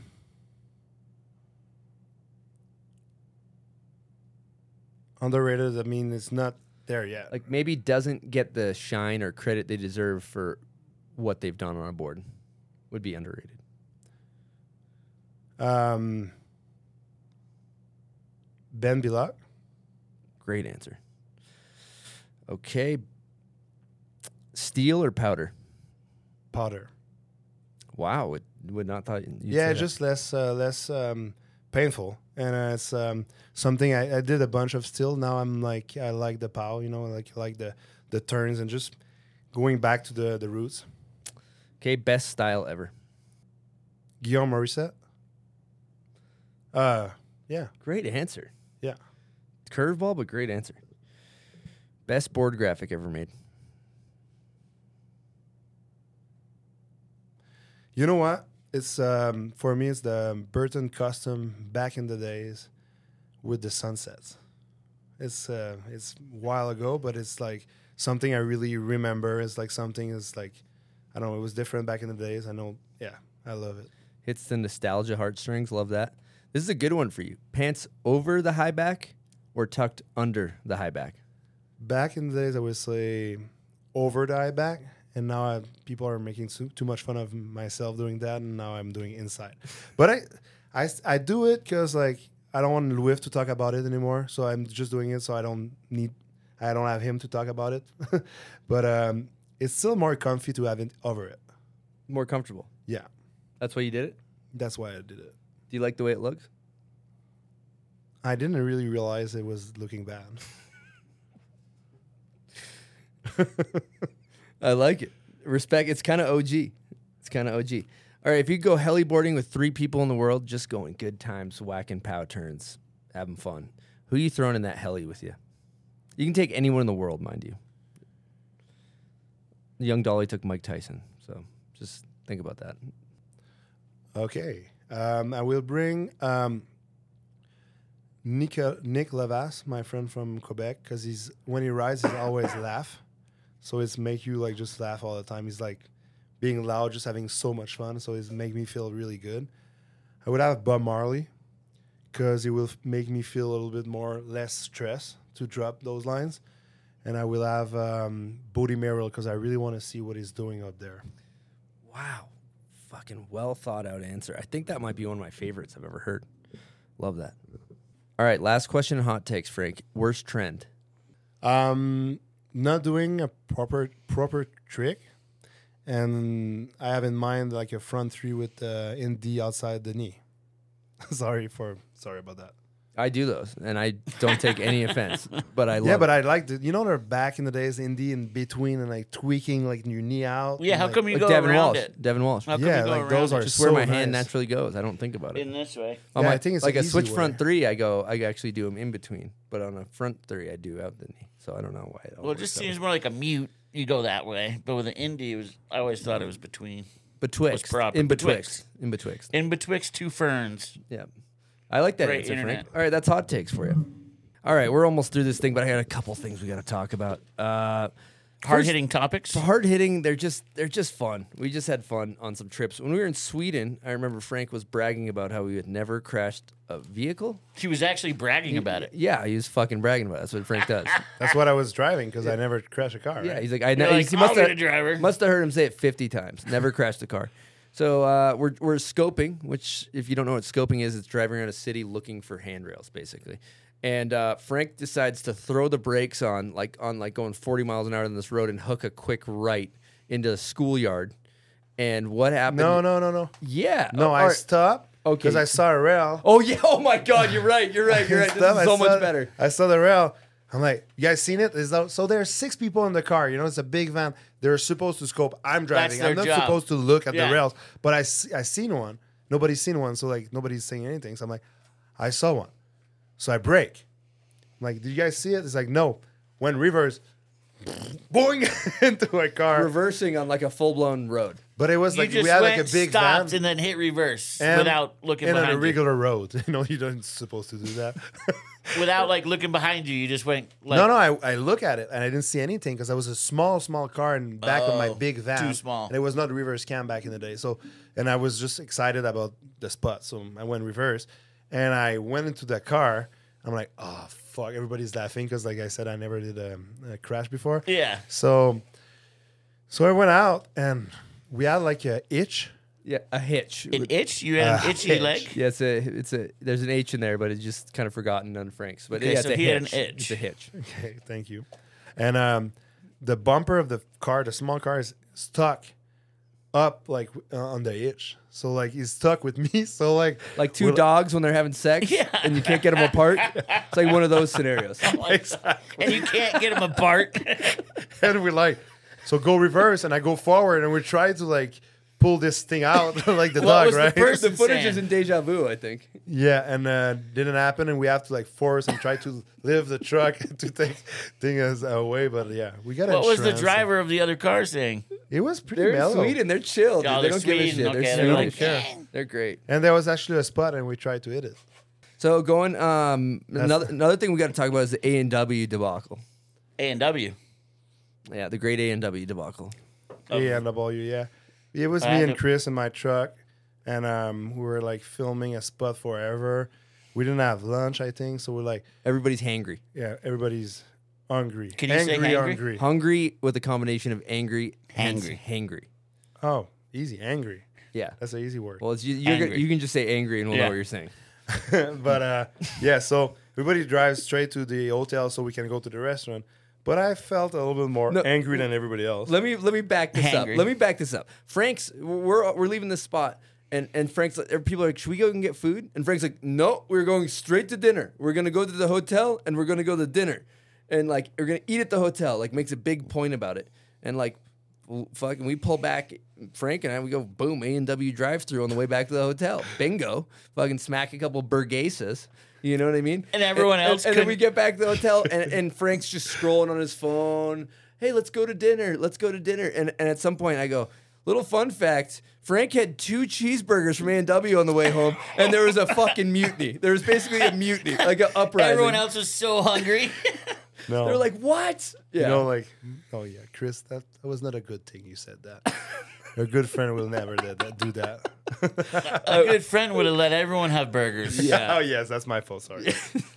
I Good point. The Okay. great debacle of A and W. And then the last one that we didn't talk about is uh, in Chicoutimi, uh, in Encore, I believe, and your real snow shit hook as we call it. Shit hook. Uh, you served up a Switch 50 on this monster of a rail, kink rail with gaps in it, and um, there's a cool story behind that. Yeah, I mean, uh, it was minus 40 Celsius. It was super cold. It was December, right? Je ne sais pas. Yeah, because it was real snow. So it was December. We're trying to like get the most clips we can, and like I'm by myself trying to hit that thing and like going switch on it. I think nobody did that thing before. We like add like strap to like make sure the holes are like line up to make sure you can make it to the end. And um, drive forever. It was so cold, and there was two crew on that trip, so it was probably Louis and Chris and me with other people. And um, Chris stopped by. Is like, I'm gonna buy you a 48 packs if you get it next try. And I went back up and I did it. Yes. that, that easy. And I was not close on my first try, and that one I just did it. And I bought him. Basically, beer. there was no chance he was going to get it in Chris's mind. I got him. Well, I, I get hyped. I, Yeah. I, I want I've Frank seen to you do. do I that want before. Frank to do it. I've I'm seen not. you do that, and people do it. Unlike Frank though, where he's like, "Uh, if you don't do it, I'm gonna do it. Yeah. No, Frank gets me hyped too. Frank, Yeah. we, we, we had a good uh, support system. Yeah, we bet a bunch of stuff. I Yeah, mean, be betting. It's got to be said that he shows up with a lot of tools. He gets shit done out there. Frank? Yeah. Yeah, absolutely. He's If you're got in everything. he needs. Canada, like he can really facilitate a session. Yes. Oh, dude, you know what we didn't talk about too? When I first met you, you had the winch that was a snowmobile motor. Oh my god! My friend Alex, who like he was fixing like a bunch of engine and make like some cool stuff. Engines, yes. I was wondering what he just. a, va- a vagina. I said, I thought right? you said vagina, dude. no, no, it's He meant engine. Engine. So yeah, Engine, just for sorry. the layman's, we'll break that down. engine. Okay. Engines. And um, so we take um, uh, Engines, bottles, a sled, engine, a snowmobile engine. Can you say engine and bottle in one sentence? um, engine, butthole. Great mix, right? but yeah, we put that uh, sled thing in the, into the winch, and we actually tried to make one, and it was like having oil, oil everywhere. Yes. And um, It was so loud. dude. It's so loud, like straight pipe, just. and we're like trying to Oh, like when it. that snowmobile's crazy loud. yeah, but straight pipe, yeah. the loudest thing you've ever heard in your life. You're out at night. And you, and you use it, and you can have like oil everywhere. We're like, Frank's like, it's all good. I got a winch for this spot. he takes this thing out. It's like, yeah, like so loud. Nice spot. It's like- It's like two in the morning. Yeah, we didn't really Classic. use it that much. That It sounds was like a going good too winch. fast, actually. Oh, it was too Yeah. fast it was crazy, dude. and too loud. Good times, Frank. Yeah, good Great time. times. Okay. All right. We're almost there. We're going to talk uh, setups. Walk us through the board that you ride, uh, board bindings, angles, all that. Sh- Yeah, jazz. I ride um, You don't need to look at it. Arbor. Don't look at it. yeah, okay. I ride a Arbor Westmark by Frank April, so that's the one I designed Wow. uh, with Dime uh, with them. Sorry, and uh, there's a cool tips. It's a little bit more than average. So like for nollies and pups, I think I have more control. There's um, um the grip tech was like um where your bindings are is like a little uh, wave in the edges. So it's when you do like groom or ice, you like turn way better because it's not only your effective edge, it's where your bindings are. So works pretty good. There's the also the um, the fenders they call where the effective edge is a little angles, so it's uh, give you a little chance sometimes to grip. So when you land a trick, you're not gonna grip that much, so it's gonna give you a little help. Uh, and I ride those um, and 156. Sorry about that. And I ride um, M-Lock binding, uh, my model as well. But uh, it's um, soft binding. It's all so comfy. That's what is good about it. It's like super comfortable. The straps are nice. I always feel good in it. And uh, I do 21.5 inches um, in between the bindings, and I do plus 15 in the front and minus 9 in the back. Good stuff. Dude, that's tight, man. You have your own board still, just cranking away and uh sells well, I hear. Yeah, sells really well, and I'm really happy to work on uh, with them like on graphic. They really listen to what I'm I'm thinking, and like we did like it's been a bunch of, of boards, and I think like yeah, it's, they go better every year. Love it. Good stuff. Okay, uh, one thing, you know, I think we pretty much did it, Frank. Uh, before we wrap it up, do you want to throw any thank yous? Yeah, sure. Thank you to you guys. It's really really stoked to be here. Uh, you think I think you're doing a really good project. That's uh, something really nice for snowboarding and for everybody who listen and like just for myself. I don't have that much time to uh, to listen to it, but when I do, I'm really enjoying it. Good job. Um, For the rest, Thanks, all Frank. my sponsors, Yeah, thank you, all my friends, and everybody. You know, like all my f- connection I have, my wife, kids, and my parents. Everybody who make me like who I am right now. That's uh, that's uh, that's a lot of people who else uh, goes through the the way to to where I am right now, and I'm super stoked to doing that with you guys and and yeah, and to snowboard more. Love it. Well, thank you so much, Frank, for coming on, chatting with us. Thanks for your contribution to snowboarding. We really appreciate you for that. And uh, to all of our listeners, to everybody that tunes in and supports the show, all of our sponsors, thank you guys. And uh, we got another episode coming at you next Wednesday. Over and out from the bomb hole.